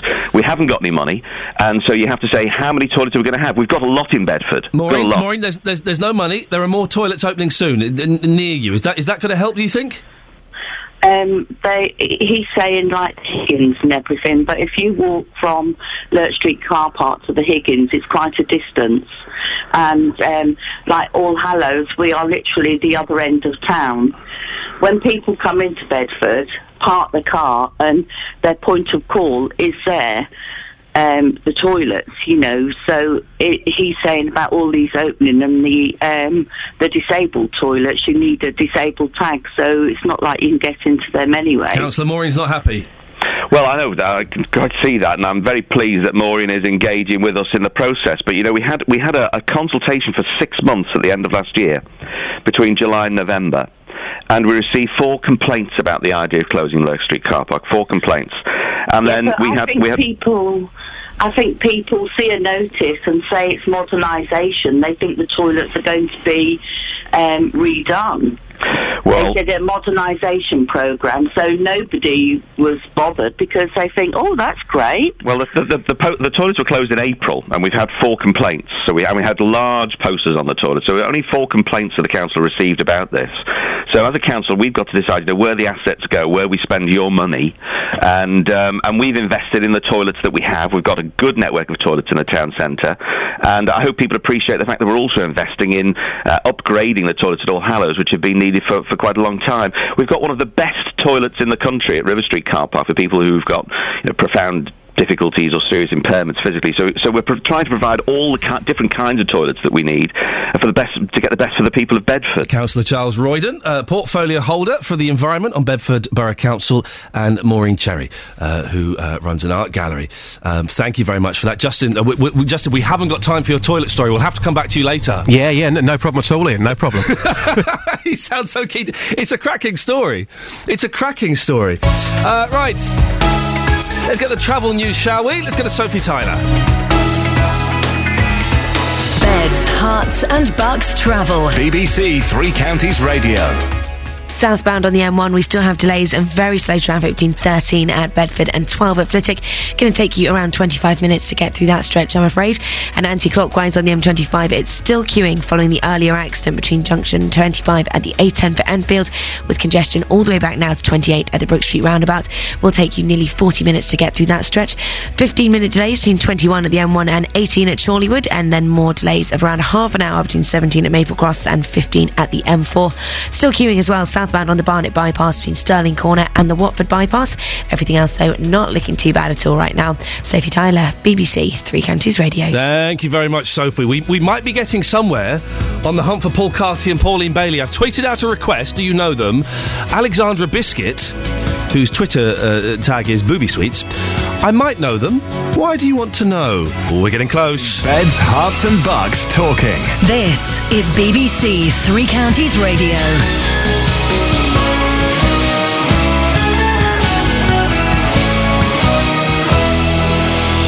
Good morning, it's 8 o'clock. I'm Catherine Boyle. The headline Savile Charity shuts down, safety improvements for MK Crossing, and uncertainty at Biggleswade Hospital. BBC Three Counties Radio. The Jimmy Savile Stoke Mandeville Hospital Trust is being shut down as the police investigate allegations of abuse made against the late DJ.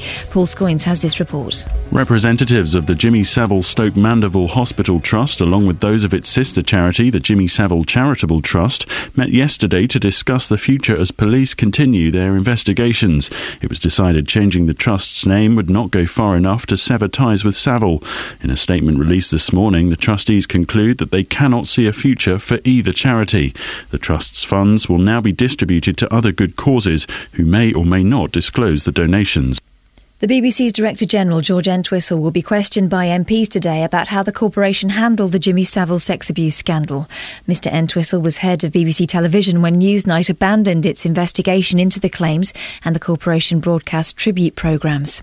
Four people have begun legal action against the publishers of the Daily Mirror, alleging that their phones were hacked. It's believed to be the first time a civil claim related to hacking has been brought against a newspaper outside Rupert Murdoch's News International Group. The claimants include the former England football manager Sven Göran Eriksson. Milton Keynes councils agreed to make changes to a crossing after a 13 year old girl was seriously injured. Olivia Bowers was knocked down on Marlborough Street near Great Linford last month. Jessica Cooper has this report. Campaigners have been calling for safety improvements after Olivia was hit by a car when she crossed Marlborough Street on the way to school. Milton Keynes Council is planning to install yellow bollards before the end of the year to make the crossing more noticeable to drivers.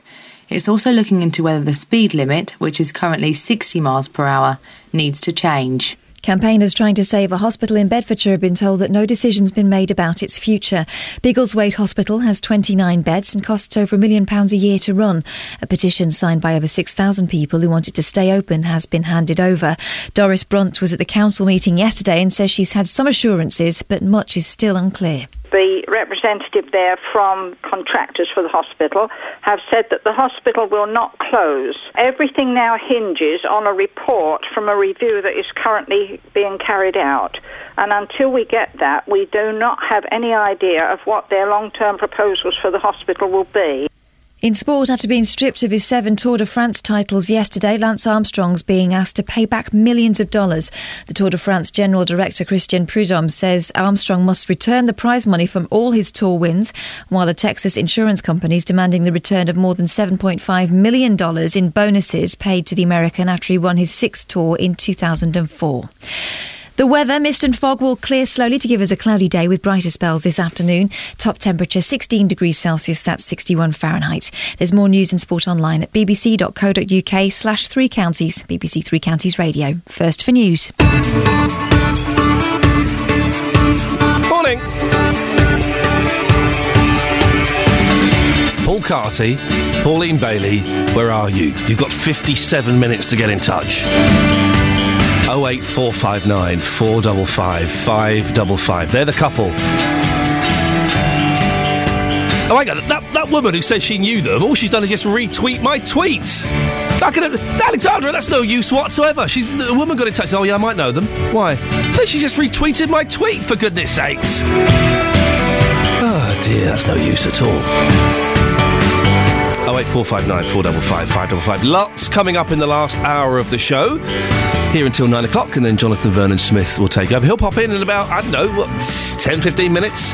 Tell us what's happening on his show. We'll be talking more about Lose. Hopefully, hopefully we'll have time. Let's make time for Justin Dealey's being trapped in a loose story. You know you want it. You know you want it. I'm going to make sure we squeeze it in, even if we have to drop something else. Uh, also, talking more about Jimmy Savile. Did you see the Panorama programme last night? And car insurance. Is it really going down? I don't think so. 08459 455 555. BBC Three Counties Radio. Last night, the BBC's Panorama programme broadcast a special report examining the reasons why a Newsnight investigation into Jimmy Savile was dropped. The BBC has denied that pressure was put on the Newsnight editor, Peter Rippon, to drop the story last December. He has now stood aside while the investigation takes place. So, how does the BBC look this morning? We can talk now to the media commentator, Neil Midgley. Morning, Neil. Good morning. I, I haven't seen the programme yet. It was on a bit late for me. I've seen the first 20 minutes. What did you make of the programme? I thought it was a very good piece of journalism. What we uh, discovered from the Panorama program specifically, the real kind of smoking gun that we got from the Panorama program uh, was that the reasons that the BBC has given for the pulling of the Newsnight investigation last year into Jimmy Savile um, last December, uh, those reasons are just wrong. Mm. So the BBC has, has given one explanation of, of that Newsnight situation, which it's stuck to for the last three weeks. And then suddenly, as a result of the Panorama programme yesterday, uh, it had to backtrack from that.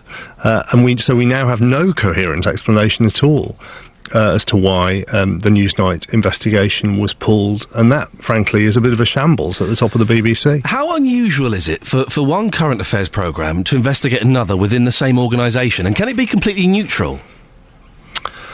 It's very unusual. Uh, I think Panorama investigated the Today programme when uh, there was all the Gilligan uh, Oh, the stuff around, things, yeah, yes. uh, that led to the Hutton inquiry. I think so, uh, but obviously that's now nine years ago. So, and that's the last example that I know of. Uh, uh, obviously, there may be axes to grind, uh, and different parts of the same organisation can obviously be more competitive with each other than they are with outside organisations. Um, but there was no. Um, there was no evidence, really, of, to my mind, of, of bias in the Panorama report last night. It presented its facts um, eh, quite calmly and uh, had evidence for most of them. George Entwistle, uh, DG, he's, he's been in Director General for four weeks. Is he going to last much longer? Well, that's a difficult question because uh, given that the Newsnight situation has now completely unravelled, uh, it's difficult to know, in fact, it's impossible to know uh, what George Entwistle's role was. So last Christmas, when that investigation was pulled, uh, he was, uh, before his promotion to Director General, he was head of television at the BBC and was ultimately responsible for the two tribute programmes to Jimmy Savile that were broadcast last Christmas. Uh, so the question for him, one of the questions for him, is why, George, did you go ahead with those programmes uh, when you knew that there was uh, an outstanding Newsnight investigation into Jimmy Savile? And how damaging is this for the BBC? The whole affair? I think it's it is it's it's very damaging for the current management because the response over the last three weeks has really been shambolic.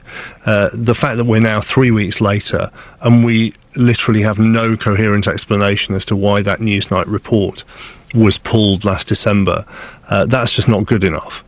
Uh, for the BBC as a whole, uh, I think the the license fee paying public uh, probably don't care as much about uh, technical questions of who uh, said what to whom uh, when a Newsnight report was pulled, as they do about the programmes that they love on the BBC. So I imagine that the BBC will retain public support unless it is shown that there was a, excuse me, a terrible culture uh, tolerating uh, Jimmy Savile's abuse, uh, which in some way continued. Uh, Neil Midgley, uh, media commentator, thank you very much indeed. Oh eight four five nine four double five five double five. Now there's a report out uh, from the AA of all places that car insurance premiums are going down. I don't believe that for a second. My car insurance at one point, get this, right? Because I lived in London, I may have had a couple of points on my license. I, who knows? I may have had a car accident at some point as well.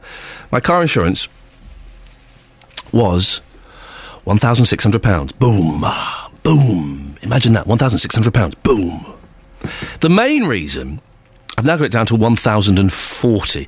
The main reason is because of my job. Because I work in show business, they think I'm going to have like Burt Reynolds or Paul McCartney, you know, Chuck Norris in my car. If you crash with Burt Reynolds in your car, that could be millions of dollars, right? So th- all the car insurance companies uh, panic a little bit, and, and they think, "Whoa, hang on a second, Burt Reynolds could be Paul McCartney. We're going to up this insurance a bit." And it's so depressing when you go to all these price comparison websites or the individual companies online. And you type in all you, fi- you spend five ten minutes filling in the forms, and it gets to occupation, and you're going, well, there's not got they've not got TV presenter, they've not got radio presenter, radio journalist, no, it's not quite that. And you type in your job, and it says, yes, could you call this number now, please? That means you are about to be given a very big number. Uh, Chris is in Amersham. Morning, Chris. Morning. How's Amersham this morning? Uh, not too bad. I love thought it could be Amersham. Amersham's a great place. It's not too bad. But but I bet the weather's grotty, isn't it? Uh, it's quite foggy at the minute, yeah. Oh, man alive. Uh, d- well, what's your take on all this car insurance? Has, has your insurance gone down? Well, I've got a, I've got a 2.8 BMW. Oh. The insurance is £750. Okay. Uh, it's an M reg, it's an old one, it's a 96, I think that is, 97. Yeah. Uh, I've got a 2011 Berlingo van. Yeah. And my insurance is over three grand. Flippin' heck! Yeah. What are, you, what are you transporting in that van? Gold bullion or something? I wish. I, I, I'm, I'm guessing there are tools and things in there. Is that right? No, there's no tools. I, I've just Oh. used for uh, for local deliveries. Then why does it cost you so much? I've no idea. Absolutely no idea. I think it's disgusting. Well, that's incredible. Um, uh, how old are you, Chris? If you don't mind me asking. Twenty-five. Well, y- so you're kind of on the cusp of, of, of Yeah, still being young. Yeah, just turned, just turned. So uh, I'm hoping it's going to make a difference this year when I renew it in January. I bet, I bet it don't make that much difference, to be honest. No, la- should last year it, it, it went up as well. Last year it, it increased with with no accidents and no points. It increased for no reason. Because I remember back in the day, if you had a decent length of time on your no claims bonus, you'd get a letter at renewal time saying, well, you- you've got three years no claims bonus, so we're going to knock a little bit off of your insurance. Yeah. Uh, they're not done that with you. Uh, uh, have you had any accidents, any points? No, I've got no accidents, no points. I've got I've got five years no claims, so it's clear at the minute. And uh, And it went up. It just seems to be going up and up and up. But then on a, my car, it's going down. And have you spoken to them? Have you kind of said, you know, what is going on here? I've asked them. They just say it's the rising cost. It's, they say it's the best they can do, the best they can offer at the minute. I mean, I've been quoted stupid stuff like twelve grand, 12, 13 grand. What for Yeah. insuring the van? For insuring my van, yeah. Jeez. And, and so obviously you've shopped around and you've, you've been to all these different places. Have you ever been? The, the, the way I got my cheapest car insurance, uh, the cheapest one I've got now, is I went I went through a broker and I'd never done it before, but a broker Yeah. got in touch and said, "Listen, uh, I might be able to save you a few quid, I might not, but if you come with me, it won't cost you anything." And Yeah. he did. He got he got four hundred quid off in the end. Have you have you tried that? I've tried the broker, and for me, that was the worst option. Oh, really? yeah, it was. it doubled. Right. How can you affo- afford to pay that much money, Chris? Well, I, I have to work for it. Trust me, I work like about sixteen hours a day, so I bet you do. I am paying for it. Yeah. And you would you would think, and- and to be serious for a second, in this these times of austerity, when everyone's struggling to make a few quid, that, that with small businesses, uh, you know, that companies would, would give you a little bit of a break. Well, that's what I don't understand. It—if people drop the prices, I'm sure more business would come their way. I'm, I'm shocked. Sorry, I was taking a swig of tea there. You may have heard. I was going to deny it. I was going to deny it, and I thought actually that was quite a loud swig. You may have heard that. I can only. I don't want a BBC investigation into my swigging tea on, on the radio. For goodness sakes, uh, Chris. Well, listen. Um, you know, uh, best let us know how it goes when uh, when you're renewing next, next year. Yeah, so, uh, it's up in January, so I'll let you know. All right, Chris. Thank you very much indeed. Uh, d- d- three grand to insure a van? Yeah, he's using it for work. He's driving around in it quite a lot. That seems okay. So three grand. That's the, that's the highest we've got so far. Can you beat that? Can anybody beat that in terms of how much your insurance costs? Three grand. And can we find the cheapest as well? Is, is there anybody whose insurance is less than, let's say, five hundred pounds a year? Because they did used to. When you got a, a good run of no claims, you get a little letter saying, "Well done, five years no claims bonus. We're going to take 150 pounds off of your insurance this year." Doesn't happen anymore. If anything, they put it up. So three thousand pounds is the most expensive insurance we've got so far. Can anybody beat that? Can you do better than that? And has anybody got car insurance less than five hundred pounds? Oh eight four five nine four double five five double five. Let's get the travel news now. Let's go to Sophie Tyler. Beds, Herts and Bucks travel. BBC Three Counties Radio. We still have delays of around 25 minutes heading south on the M1 between 13 at Bedford and 12 at Flitwick. And anti-clockwise on the M25 it's still looking slow as well between 27 at the M11 and 25 at the A10 for Enfield, not helped by the earlier accident. Now we also have 15 minute delays between 21 at the M1 and 18 at Chorleywood. And it's also looking like we have delays of around half an hour between uh, 17 at Maple Cross and 15 at the M4. The A5 through Luton, we have reports of an accident at the moment around the A505. Reports are a little bit sketchy, so bring you more on that as and when it comes in. And it's still queuing at the moment on the A1 Barnet bypass heading south between Stirling Corner and the Watford bypass. Everything else not looking too bad. Usual delays out there for this time in the morning, but nothing that's going to be holding you up for too long. If you spot anything, do be sure to let us know. Sophie Tyler, BBC Three Counties Radio. Thank you very much, Sophie. Good morning, it's 8.15. It's Monday, the 23rd of October. These are your headlines this morning on BBC Three Counties Radio. The Jimmy Savile Stoke Mandeville Hospital Trust is being shut down as the police investigate allegations of abuse made against the late DJ. Four people have begun legal action against the publishers of the Daily Mirror, alleging that their phones were hacked.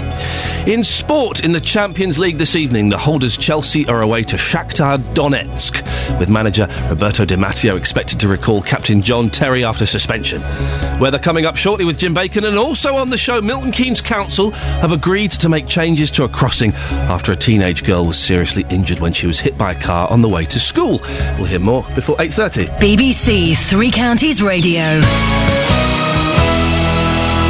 It's been an amazing year for sport, with some of the biggest names collecting the world's greatest prizes. This is sensational riding here in the Olympic Games at London 2012. But every year, the BBC's Sports Personality of the Year recognises people who aren't stars, but have simply gone that extra mile. They've made their contribution for no reward, except the enjoyment of seeing sport flourish in their community. There are unsung heroes. Nominate yours now via our website at bbc.co.uk slash sports unsung hero and help us round off a remarkable year of sport in 2012. Okay, listen, we've got 45 minutes. I want to find this couple, this Paul Carty and this Pauline Bailey, who are turned away. But they weren't turned away. In the end, it was offered to them. Let's get this right. But Stoke Park did not want them to have their wedding there. Have you seen this? I have Yes. seen this, yes. I, I thought they looked very smart in that photo. I wonder what they were wearing when they turned up to have a little look around the venue. Oh, do you think they looked a bit scruffy? Well, I, you listen. The, the, the Daily Mail is going to come round to report on them being turned away for being common. Of course, you're going to wear your best clothes. The thing is, you can't always tell what someone's family is going to be like from the bride and groom. No. I mean, I've been to, to weddings before where, you know, you know the bride and groom, they're both quite respectable people, and then Yep. suddenly the wedding starts, their family rock up, and you think, oh my God, you came from that? I do feel sorry for this couple. We're trying to get them on the show before nine o'clock. I do think it's very snob. Listen, if they've got the money, let them go and have the wedding there. Stop being so stuck up. For goodness sakes. Would you, uh, if, if a couple turned up looking like Wayne and Waynetta Slob, would you want them getting married in your house? Uh, for so many reasons, no. We don't. We don't conduct that many weddings in my house No, anymore. but- but you know what I mean. yeah, I see what you're saying. Yes. Yeah. Um, uh, no. What's on your show this morning, Jonathan? Well, hang on a minute. Let me compose myself. On the big phone in this morning, should anyone other than Jimmy Savile take responsibility for what he did? Uh, the fallout from the scandal surrounding Jimmy Savile continues. The Jimmy Savile Stoke Mandeville Hospital Trust, as you've been discussing this morning, is being shut down in the wake of allegations that the uh, late DJ abused children. Uh, its trustees, along with those of its sister charity, the Jimmy Savile Charitable Trust, met to discuss its future yesterday, but decided a name change wouldn't go far enough. The front pages of today's papers are yet again absolutely full of Jimmy Savile and who knew what at the BBC. Mm. Well, from nine this morning, I want to hear your views. Should anyone other than Jimmy Savile take responsibility for what he did?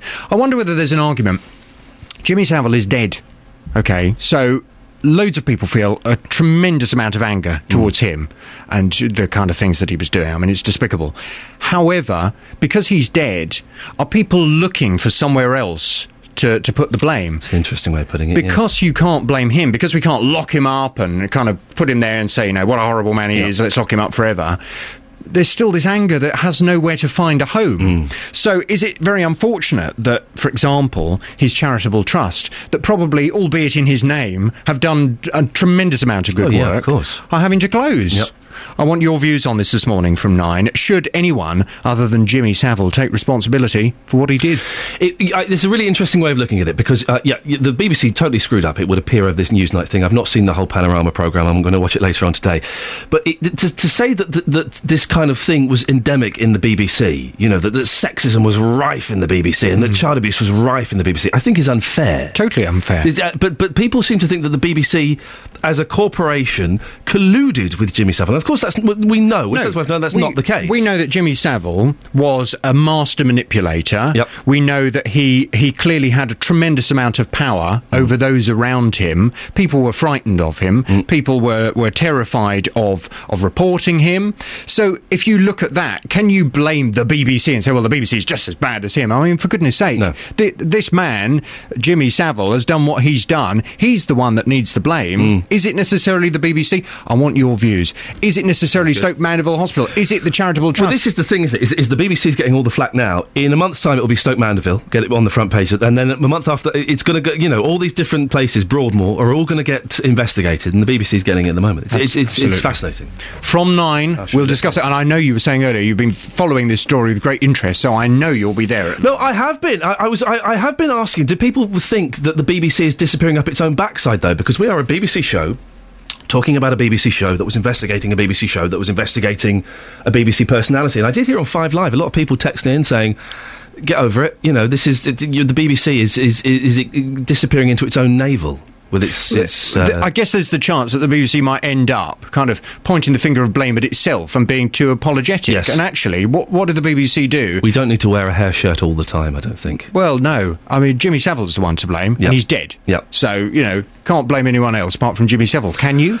I shall be listening at nine o'clock. Excellent stuff, Jonathan. Thank you very Thank much. you very much. See you later on. Oh wait, four five nine four double five five double five is the phone number. If you want to email Jonathan, now is a, is a really good time to do it because you can kind of get your call in early by by emailing him and say you're interested. Three CR. At bbc.co.uk if you'd like to uh, to speak to Jonathan after nine. Right, weather news now. Here's Jim Bacon.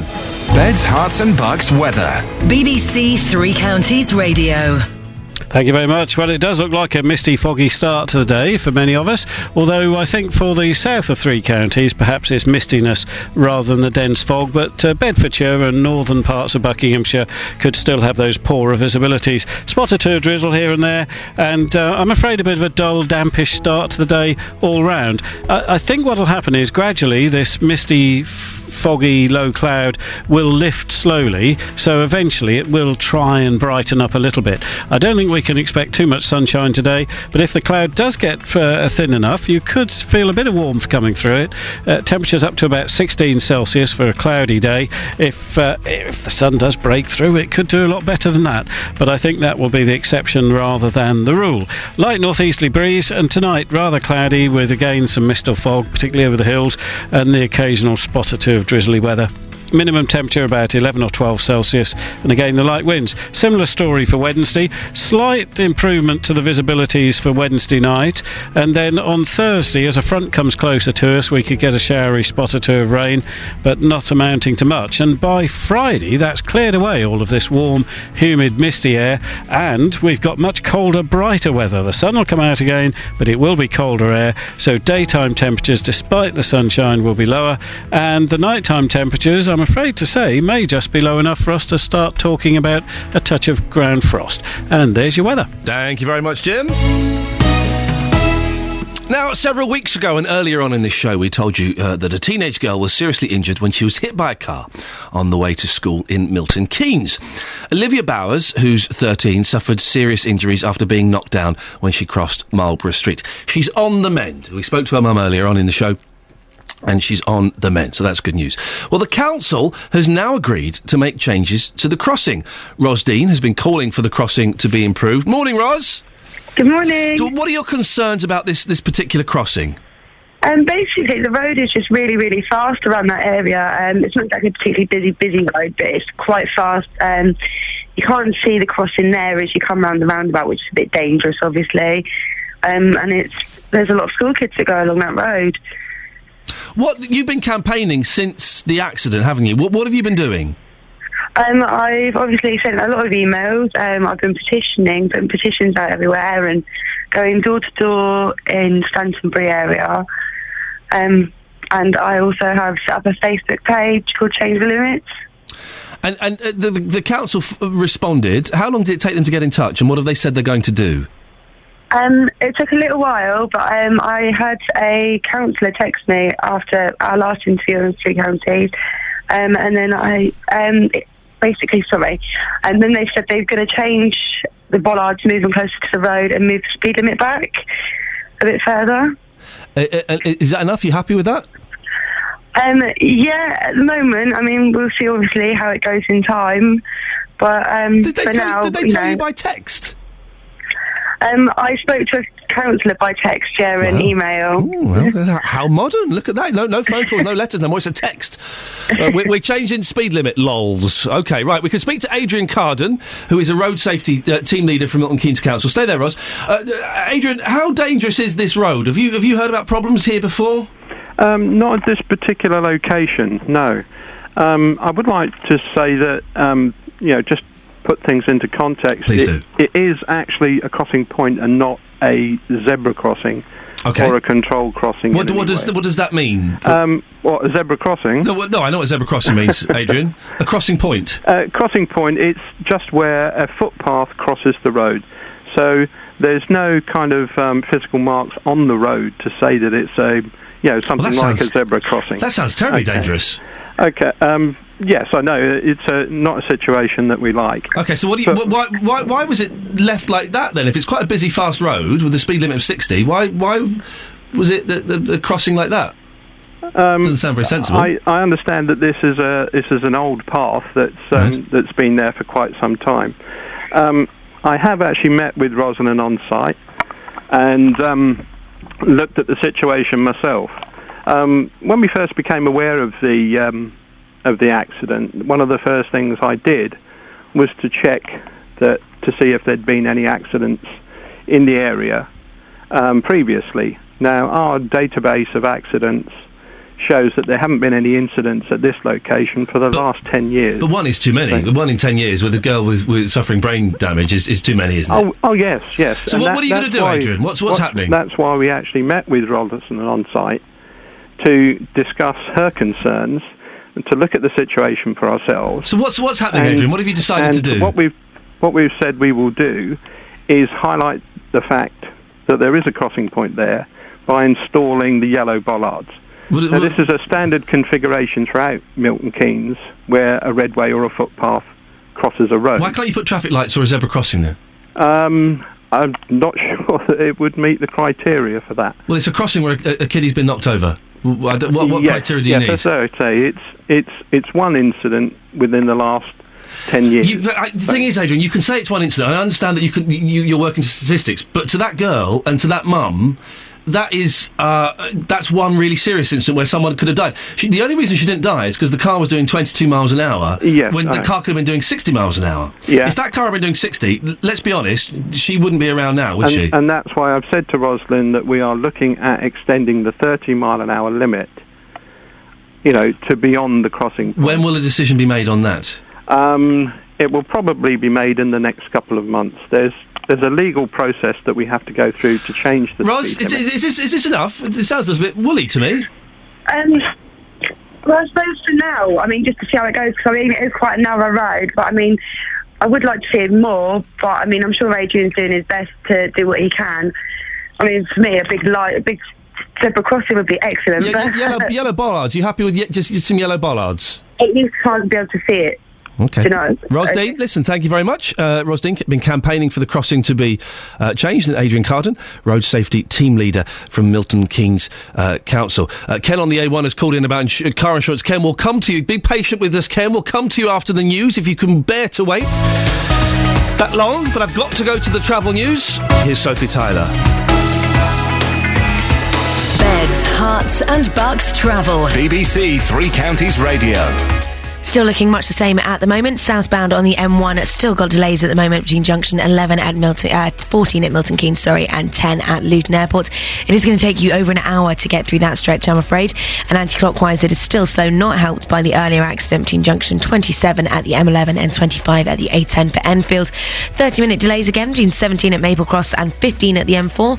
And more reports of the accident on the A5 heading through Luton around the A505 and southbound on the Barnet bypass. It is still queuing between Stirling Corner and the Watford bypass. Everything else not looking too bad. Usual delays for this time in the morning, but nothing that's going to be holding you up for too long at all out there. Sophie Tyler, BBC Three Counties Radio. Thank you very much, Sophie. Oh eight four five nine four double five five double five is the telephone number if you want to give us a call. We have thirty minutes to find Paul Carty and Pauline Bailey, who are deemed not posh enough to have their wedding do at Stoke Park. Oh eight four five nine four double five five double five. Can you help? We'll find out if you can after the latest news and sport with Catherine Boyle. Getting beds, herts, and bucks talking. This is BBC Three Counties Radio. Good morning, it's 8.30. The headlines, the Jimmy Savile Stoke Mandeville Hospital Trust's being shut down in the wake of abuse allegations made against the late DJ. The BBC's Director General, George Entwistle, will be questioned by MPs later about how the corporation handled the Jimmy Savile sex abuse scandal. And four people have begun legal action against the publishers of the Daily Mirror, alleging that their phones were hacked. Beds, Herts and Bucks Sport. BBC Three Counties Radio. Watford go to Cardiff in the Championship tonight. Hornets boss Gianfranco Zola hopes to avoid a backlash from Malky Mackay's team following their weekend defeat by Nottingham Forest. I'm sure that uh, they will ha- want to come back strong from that that defeat, and uh, so therefore uh, we will uh, need to perform at our best. And Watford defender Carl Dickinson's joined Portsmouth on a month's loan. MK Dons visit Crawley in League One. Dons boss Karl Robinson hopes to have better news of injured midfielder Stephen Gleeson. We're not too sure yet. Again, the swelling still may play some sort of impact in it. Um, and he's now going. He's going to hospital today, and we'll probably know exactly where we're at. Also in League One, Stevenage host Portsmouth. Borough boss Gary Smith says both teams suffered a summer upheaval in their playing staff. Well, I think you've not got a dissimilar position on the field to us. That group that came together at the start of the season probably included 15, 18 new bodies. There was a big, big turnover of faces. Wycombe have striker Jo Kuffour suspended for tonight's League Two match at home to Barnet. Wanderers caretaker boss Gareth Ainsworth is pleased to be back at Adams Park, though, after three successive away games. It feels like we've done a lot of miles away from Adams Park. It'd be nice mm. to get back home, get on our own pitch, and, uh, and back up what we did against Torquay last time out there. The Manchester United manager Sir Alex Ferguson will rest defenders Rio Ferdinand and Patrice Evra for the Champions League match at home to Braga this evening as he looks ahead to this weekend's Premier League game against Chelsea. Chelsea themselves are away to Shakhtar Donetsk while Celtic face Barcelona at the new Camp. As for here at BBC Three Counties Radio, there's a choice of commentary on tonight's Three Counties Sport from 7 o'clock. Watford at Cardiff will be on 103.8 and 98 FM. You can hear MK Dons at Crawley on 104.5 FM and Stevenage against Portsmouth will be on 95.5 FM and medium wave. That's the latest from BBC Three Counties News and Sport. More from me at 9. Call 08459 455 555. 08459 455 555. BBC Three Counties Radio. Okay. I'm not. Uh, I was being a bit flash earlier on by showing off my new flask that had five mugs of tea. And the thing is, all of that tea and all of our reports on loos, I'm desperate to go to the loo. I'm really desperate. Uh, but that news break wasn't long enough, and I haven't got my fob, so I can't. Uh, I'm stuck, basically, until nine o'clock. Very, very uncomfortable. Um, lots coming up in the last half hour of the show. Not posh enough to have their wedding. Uh, at a, a certain uh, hotel, loos and car insurance. Is it really going down? According to, to the AA, it is. I've not noticed that in the slightest. Ken, is your car insurance going down? No, mine's gone up this year, actually, Nick. It went up from 300 to 380. Who's Nick? Sorry, sorry. Oh, um, yeah, my insurance went up. uh, listen, no, Ken, I'm going to put you on the spot, but and I'm not bullying you. What do you think my name is? I thought it was Nick. Uh, so, um, That's okay, Steve. Don't worry. We'll, we'll stick with Nick. Now, so, Dave, how much was your car insurance and what is it now, Mark? it was 300. Yes. And it's gone up to 380. That's including breakdown cover. Well, that's. Listen, 380 is still pretty darn good, Paul. But, but listen, the silly thing is, yes, I went online to the exact same insurance company who I'm with, yeah, and got it back down to 300. But then, how, but did then you, how did you do that, Kevin? because they because they said it was a new customer. Oh. But then they oh. re- then they realised I was al- al- already holding a policy. Yes. So then they cancelled that quote and put me back up to the Oh. Jason, that's ridiculous behaviour. But £382. Are you happy with that £382, Alan? Hello? Hello? Are you, are you happy with that? Well, yeah, I mean, yeah, of, of course I. For the simple, re- the, the simple reason is, I mean, hearing what some people are paying, I mean, it's unbelievable. I mean, the guy who was on paying three thousand pound for a Berlingo van, That's ridiculous. it's, it's worth three times the, the, the, the van. There know? we go. That's Arthur on the A1, who's uh, £382. Uh, we're trying to find the highest and the lowest insurance. Um, it's Iain Lee, by the way, is the name, if you, if you want to. I'm not worried. Uh, it, it's, it's still early days. I'm here for a while, so you, you, you'll pick it up in the end. Uh, we had a guy whose van was £3,000. Now, Ken there, uh, on the A1, £382 for his insurance. Uh, which beats. Look, we had this text in. My car insurance is four hundred pounds a year for a Honda C. What's this? A Honda S two thousand sports car. I'm thirty two. Um, uh, Dave, the Milton Keynes bus driver, car insurance. I pay seventeen hundred pounds a year. I drive a large family, and I drive a minibus. Oh, for goodness! Well, no wonder.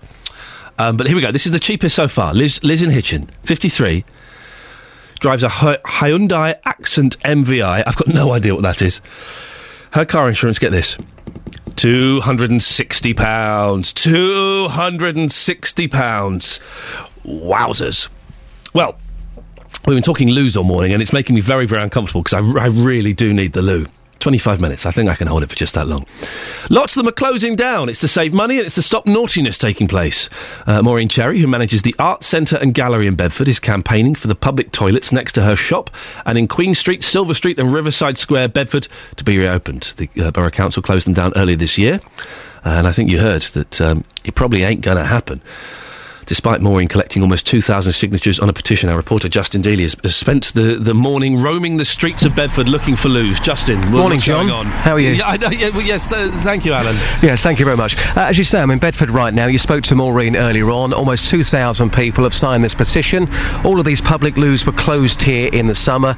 And I have to say, nearly every single person you speak to, they are not happy about this whatsoever. I popped into the St Paul's Square toilets around 10 minutes ago when I spoke to you at about 7.45 this morning. I've made the short walk from the Arts Centre to St Paul's, about four minutes or so, and they were closed. I can tell you they are now open, rather smelly but rather clean inside. But um, I have been speaking to people here. One of those people is Linda. Linda, when I mentioned public toilets in Bedford, the first word out of your mouth was outrageous. Since a number of them have been closed in the summer, it's not been great for you and your family, has it?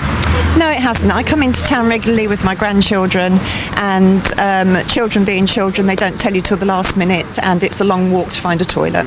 So, what about the ones which are open? How do you find them? Um, the ones that are open are clean, so they maintain those well. Uh, there's just not enough. Everyone I've spoken to this morning has got a major gripe about this. They are not happy at all. Bedford Borough Council, they say, we're doing this to save money because we can't afford to pay for everything. What would your message to the council be this morning, Linda? I think they need to look to other areas to save their money, um, not closing public toilets. So, yourself and other people that you speak to think it's very, very important that they all stay open. Get them back open. Absolutely. Definitely. So the words there of Linda, and it's, it's very, very hardy in trying to say to somebody who's desperate for the toilet, who's trying to find a public toilet, sorry, you can't have them there because we're trying to save money. So you- you've heard some of the passion this morning.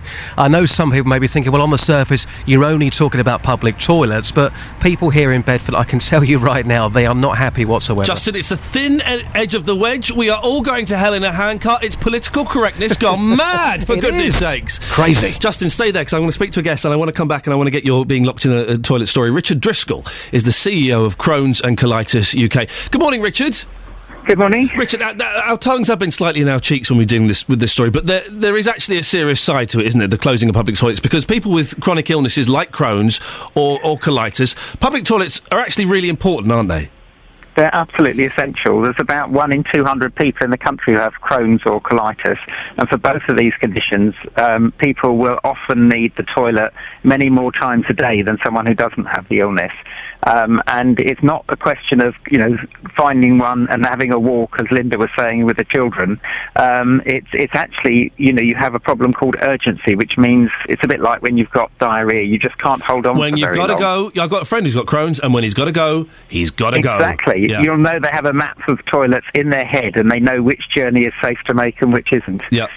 Uh, d- d- are you worried as a, as uh, um, as a, society uh, that, that this is happening? That these toilets are being closed down? It's happening in many different local authority areas, and it's a real problem. Um, uh, we, I think we have to recognise that the councils often have genuine problems in terms of issues of vandalism, you know, the, the toilets not being used properly or misused, um, and they are expensive, and a lot of them are very old and need money spent on them. And I think as an organisation, what we would like is two things. One, to see a statutory obligation from the government on local authorities to make provision, but also councils to think more creatively, because it's not just a matter of actually them providing a public toilet. The key thing is having access for the public to a toilet. And if you look at um, somewhere like Luton, for example, they've been much more creative, and they've uh, recognised they can't provide as many public toilets as they as they want, but they've got a scheme called a community toilet scheme, and they invite bu- businesses to offer to make their toilets accessible to the public, and they give them a small, yeah, and they give them a small grant just to recognise that that might mean extra cleaning and so on. Do we know any So in en- businesses in Luton that do this, Richard? Do you have any names of any there? Uh, well, I, I don't. I know the council do that scheme, but if you, uh, I, I actually live in um, near Enfield, and if you go on the Enfield Council website, there's Yeah. about 30 businesses there, there all of whom are being paid something like a grant of £500 a year How to make their toilets available. I didn't. I know Enfield very, very well. I, I went to, to college near Enfield. I know it very, very well. Uh, th- we had a councillor on earlier on, Richard, who said, "Look, it's, it's a choice between. Um, it's literally a choice between do we build a crossing or do we keep a public toilet open? Most people are going to go for the crossing, aren't they? Uh, well, you know, is, is it safety for children or uh, you know elderly people against toilets? You can see they're hard choices, Yeah. but I think it's actually about, as I say, thinking creatively as a council. Um, and uh, if you if you look at Brighton, for example, when they're giving planning permission for new commercial developments, they're now looking at whether that would be a good place for a community toilet, and sometimes making it conditional on the planning application that the business joins the community toilet scheme. So there are various ways that the council's doing this, but it's about thinking imaginatively and not just thinking in terms of cutting facilities. Richard Driscoll, thank you very much, CEO of Crohn's and Colitis UK. Justin, you still there? I'm still here, So yes. d- how on earth did you get locked in a toilet? Well, this is not just an England thing. Um, a a couple of months ago, I was in Mallorca, sunning myself in my speedos. You've uh, still, you've still got that tan several Yes, months later. Yes, yes. Um, it's, it's incredible what, what bottles do these days. But um, no, I was in Mallorca and I needed to go to the toilet and I couldn't find a public toilet. So I popped into a hotel and I said, Look, would you mind? I really need to go to the toilet. Yep, not a problem. Just go up to the second floor. So I've gone up there and it's a cubicle uh, for men. Um, I've gone into this cubicle and I've locked the door and I then tried to get back out. I couldn't get back out of the door. I was locked inside this toilet for 45 minutes. Thankfully, But, hey, but uh, 45 minutes is a very long time, Justin. it is. And then I suddenly thought, you know what?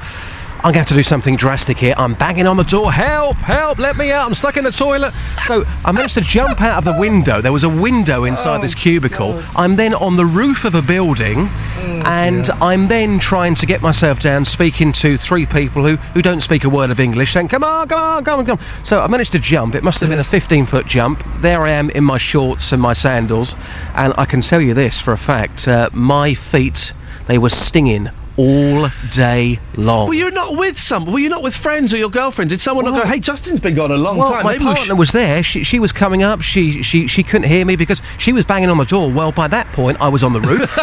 she thought I had a heart attack. She was downstairs saying to people, "Look, you've got to do something." My fiance's upstairs. Uh, he said he wasn't feeling well. I think he's collapsed in the toilet. I couldn't hear her. I was on the roof. I'm trying to jump down, and I've walked out the front. I said, "Oh, hi, babe," and she was crying. She was Oh, very, very upset because she thought something terrible had happened. I've walked out of the front just as if nothing had happened. But um, 45 minutes to get myself out of the loo. There I'll, you go. I, will be honest. Can I, can I speak freely about your girlfriend, who I've Yes. not met? I'm sure she's a lovely lady.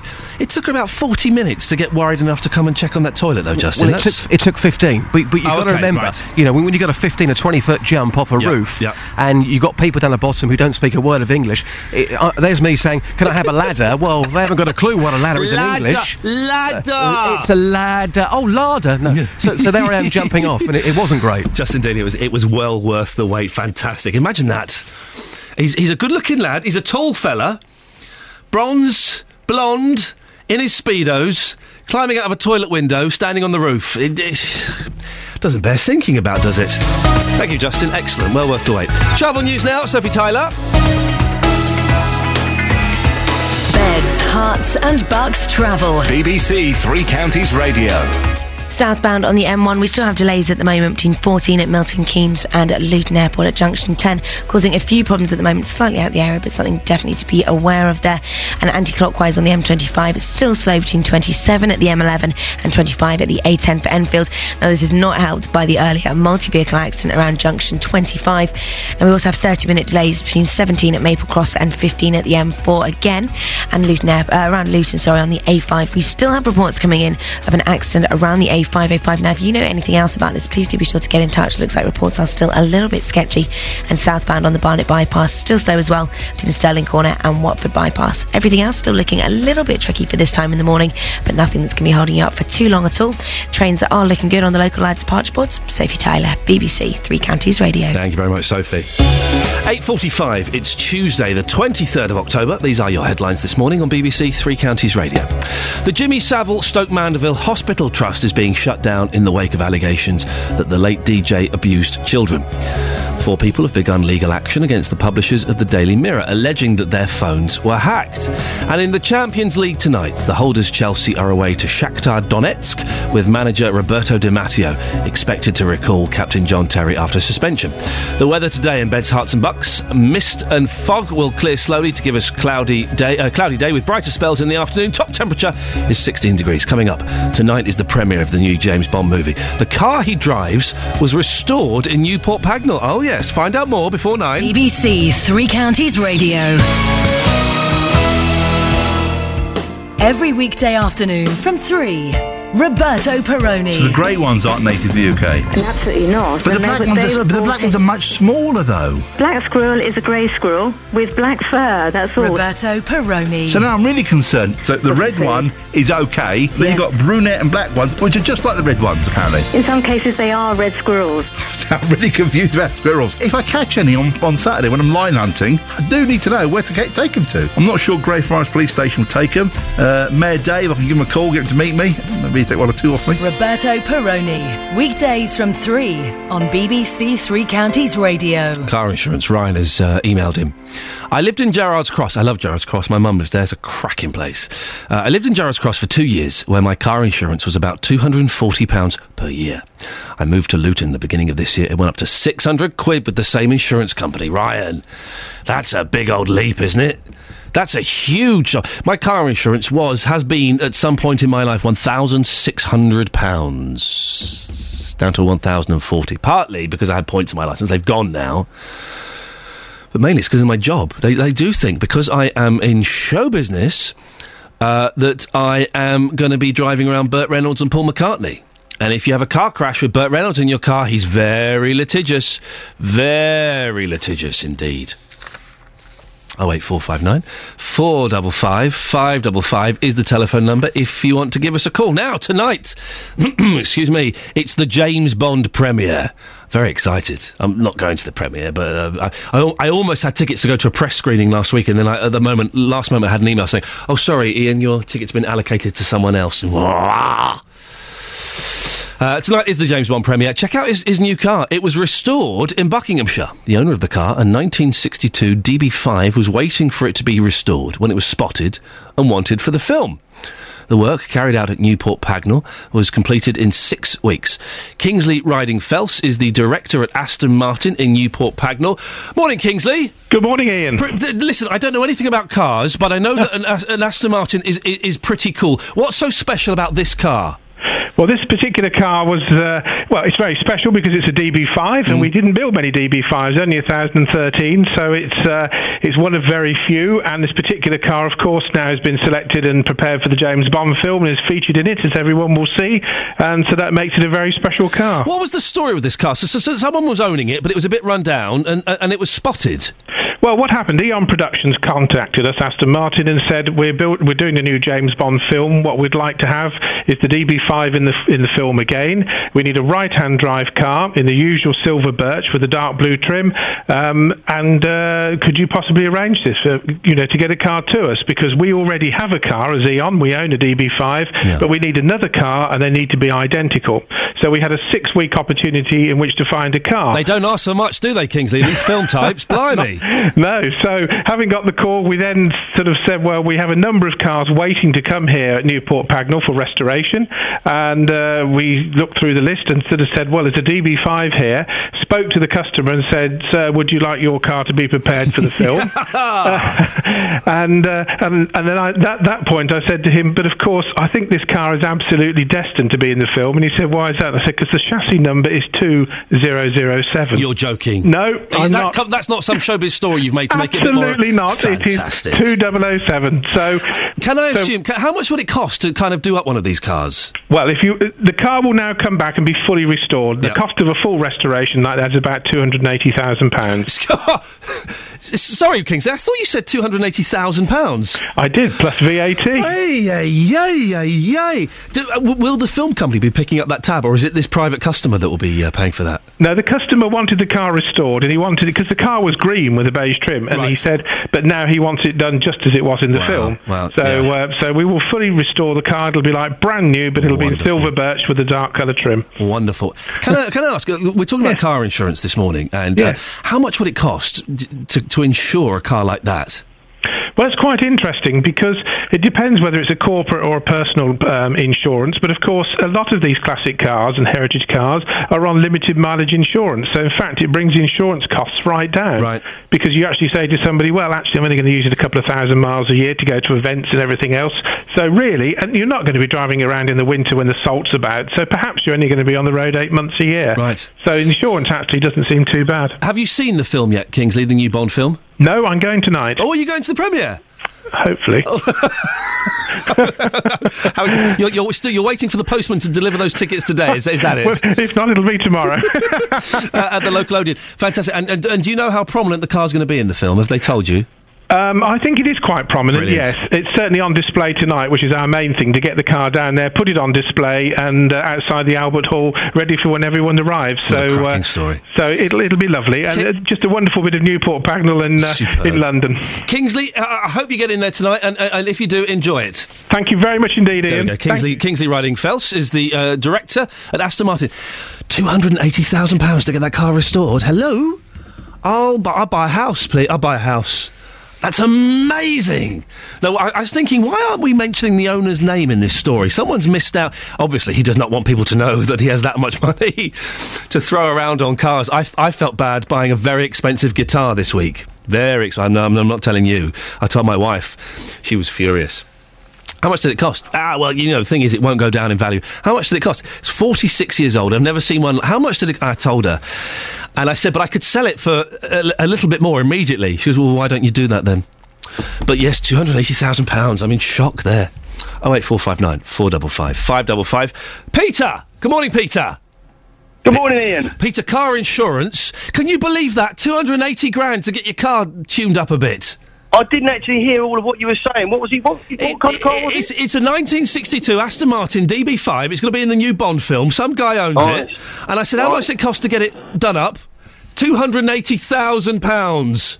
What, wait, Iain, because it was plus VAT. Yeah. Another nearly 60 grand on top of that. You, you would Nearly a quarter of a million. You would you would say, look, what what can you do for cash? You- Yeah, you, you would be. Ta- you- You you- I don't condone it, but yes, you. Could, uh, what, what can you do? What's your best deal for cash, Peter? How much how much are you paying for car insurance? Well, my wife has got a little Honda Jazz, a 1.4. Yep. It's 10 years old, and I've just insured it a month ago for £201, Oh, which I think is fantastic. But, Iain, it gets one step better than that because through a cashback site, and the, I don't know if you, you heard of these cashback sites? yeah, I'm aware of these. Yeah, yeah.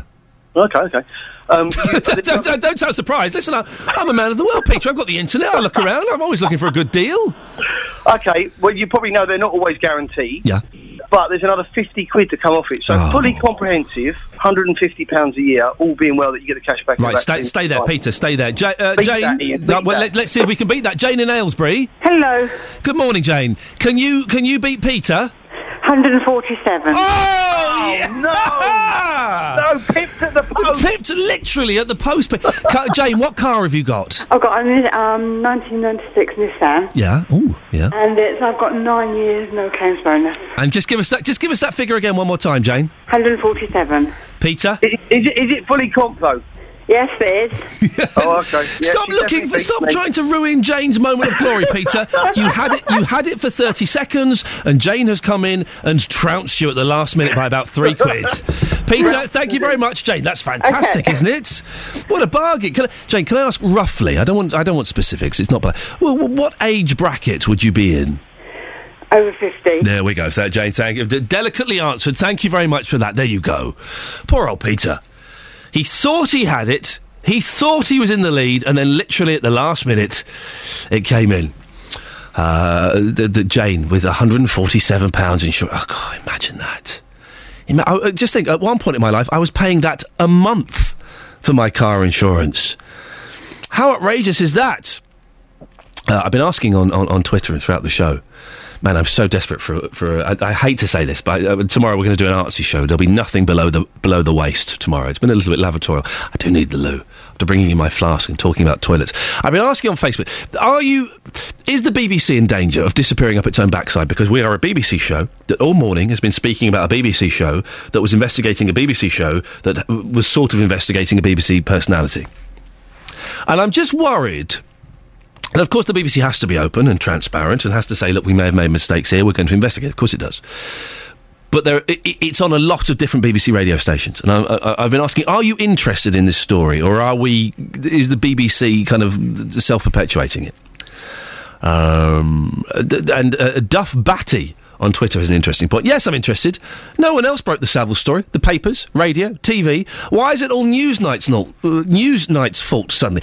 And it's true. We have heard on this show from newspaper editors that they had the Savile story. They knew about it. They didn't have enough evidence to go ahead with it. And part of me does think, well, instead of spending all this money phone hacking, you know, football managers or, or, or whatever it was, celebrities for tittle tattle, why weren't you fight? Why weren't you using that that power to investigate something important, like was Jimmy Savile a paedophile? It's, it's, it's fascinating. So I'm, I'm looking forward to watching this Panorama show. I watched the first 15 minutes this morning. I'm looking forward to watching it a bit more now. Uh, David is on the M1. Good morning, David. Hello, good morning. Is that Iain? Yes, it is. What's, what's your take on the uh, public toilets we're talking about? Well, I was just going to say first, I was listening to one of your callers calling out here. Yes. And um, it was the gentleman that got your name incorrect. Uh, yes, Ken, I think his name was. Yes, I just, I was, I, was- I wanted to say that I thought that was quite uh, disrespectful the way you handled that. To be honest, I mean, you. Um, Oh, David, grow up. David, David, grow up. Don't be so silly. I- He I- took it. He took. He has a sense of humour, and he took it in the spirit it was intended. Don't stop being such a. don't think you did. I, I think it was slightly bullying of you to keep calling him by a different name and embarrass him. I just thought, you know, I David. wanted to get that across Well, David, I you- David- was quite immature. David, you've got it across. It was a joke. He's got a sense of humour. Most of my listeners have got a sense of humour, apart from you. So do you know Not what? For You're not, bullying. you're not listening. Bullying. Don't be so stupid. David's banned from listening. I don't want him listening to the show anymore. Don't be so stupid. Bullying. Ken had a sense of humour, David. He took it in the sport it was intended. Shame on you for not doing the same thing. Listen, if you're going to listen to this show, I have to warn you now, you need to have a sense of humour. I don't, I don't want anybody like that listening to this show. I have the power to ban you from listening to the show, dear listener, if, we, if we, we're not getting along. So uh, don't, don't, don't come on and throw the B word around at me, for goodness sakes. Be very, very careful when you do that, you silly sausage. I've been doing this job long enough to know what bullying is. Um, right, uh, I've got apparently I've got uh, a text on the car insurance. Uh, we've done those ones. I'm not sure where the other ones are. I can't quite see them, so we'll leave them at that, shall we? Yes, there we go. Listen, thank you very much for listening. Uh, we'll have uh, um, more bits and pieces uh, uh, tomorrow morning as the show goes on at six o'clock. No idea what we're going to do. We, we're looking for a musical act on Friday's show. We're looking for a musical act. We like to end the show on a Friday with a, a little bit of music. So far, we've had um, a ukulele group. Um, we've had um, a harp. We've had uh, a, a classical guitar and electric guitar. We're looking for a little musical act to come on this Friday. Do you think you could do that? If you do something a little bit different, unusual, could you send us an email? 3cr at bbc.co.uk. And if it's something a little bit special, then we'll try and get you on on Friday if we can, or in one of the coming weeks. Right, travel news now. Here's Sophie Tyler. Beds, herts, and bucks travel. BBC Three Counties Radio. Southbound on the M1, we still have delays at the moment between junction 14 at Milton Keynes and 10 at Luton Airport, causing problems there. Delays of nearly an hour, I'm afraid. And it's also looking fairly slow anti-clockwise still on the M25 between 27 at the M11 and 25 at the A10 for Enfield, not helped by the earlier multi-vehicle accident at junction 25. And anti-clockwise on the M25 again, it's still looking fairly slow with 30-minute delays between 17 at Maple Cross and 15 at the M4. And we still have reports of an accident at the moment on the A5 heading through Luton at the A505. Everything else not looking too bad right now. Trains appear to be running to time on the local live departure boards. Sophie Tyler, BBC Three Counties Radio. Sophie, thank you very much. That's it. The end of another show. Back tomorrow at six with more nonsense. Do, do tune in if you've got a sense of humour. That's, that's, that's the only requirement. Uh, stick around after nine. Jonathan Vernon Smith. Ta ta. Getting beds, herts, and bucks talking. This is BBC Three Counties Radio. Thank you, Iain. Good morning. Welcome to the JBS show. I'm Jonathan Vernon Smith. And this morning on the big phone in, I'm asking should anyone other than Jimmy Savile take responsibility?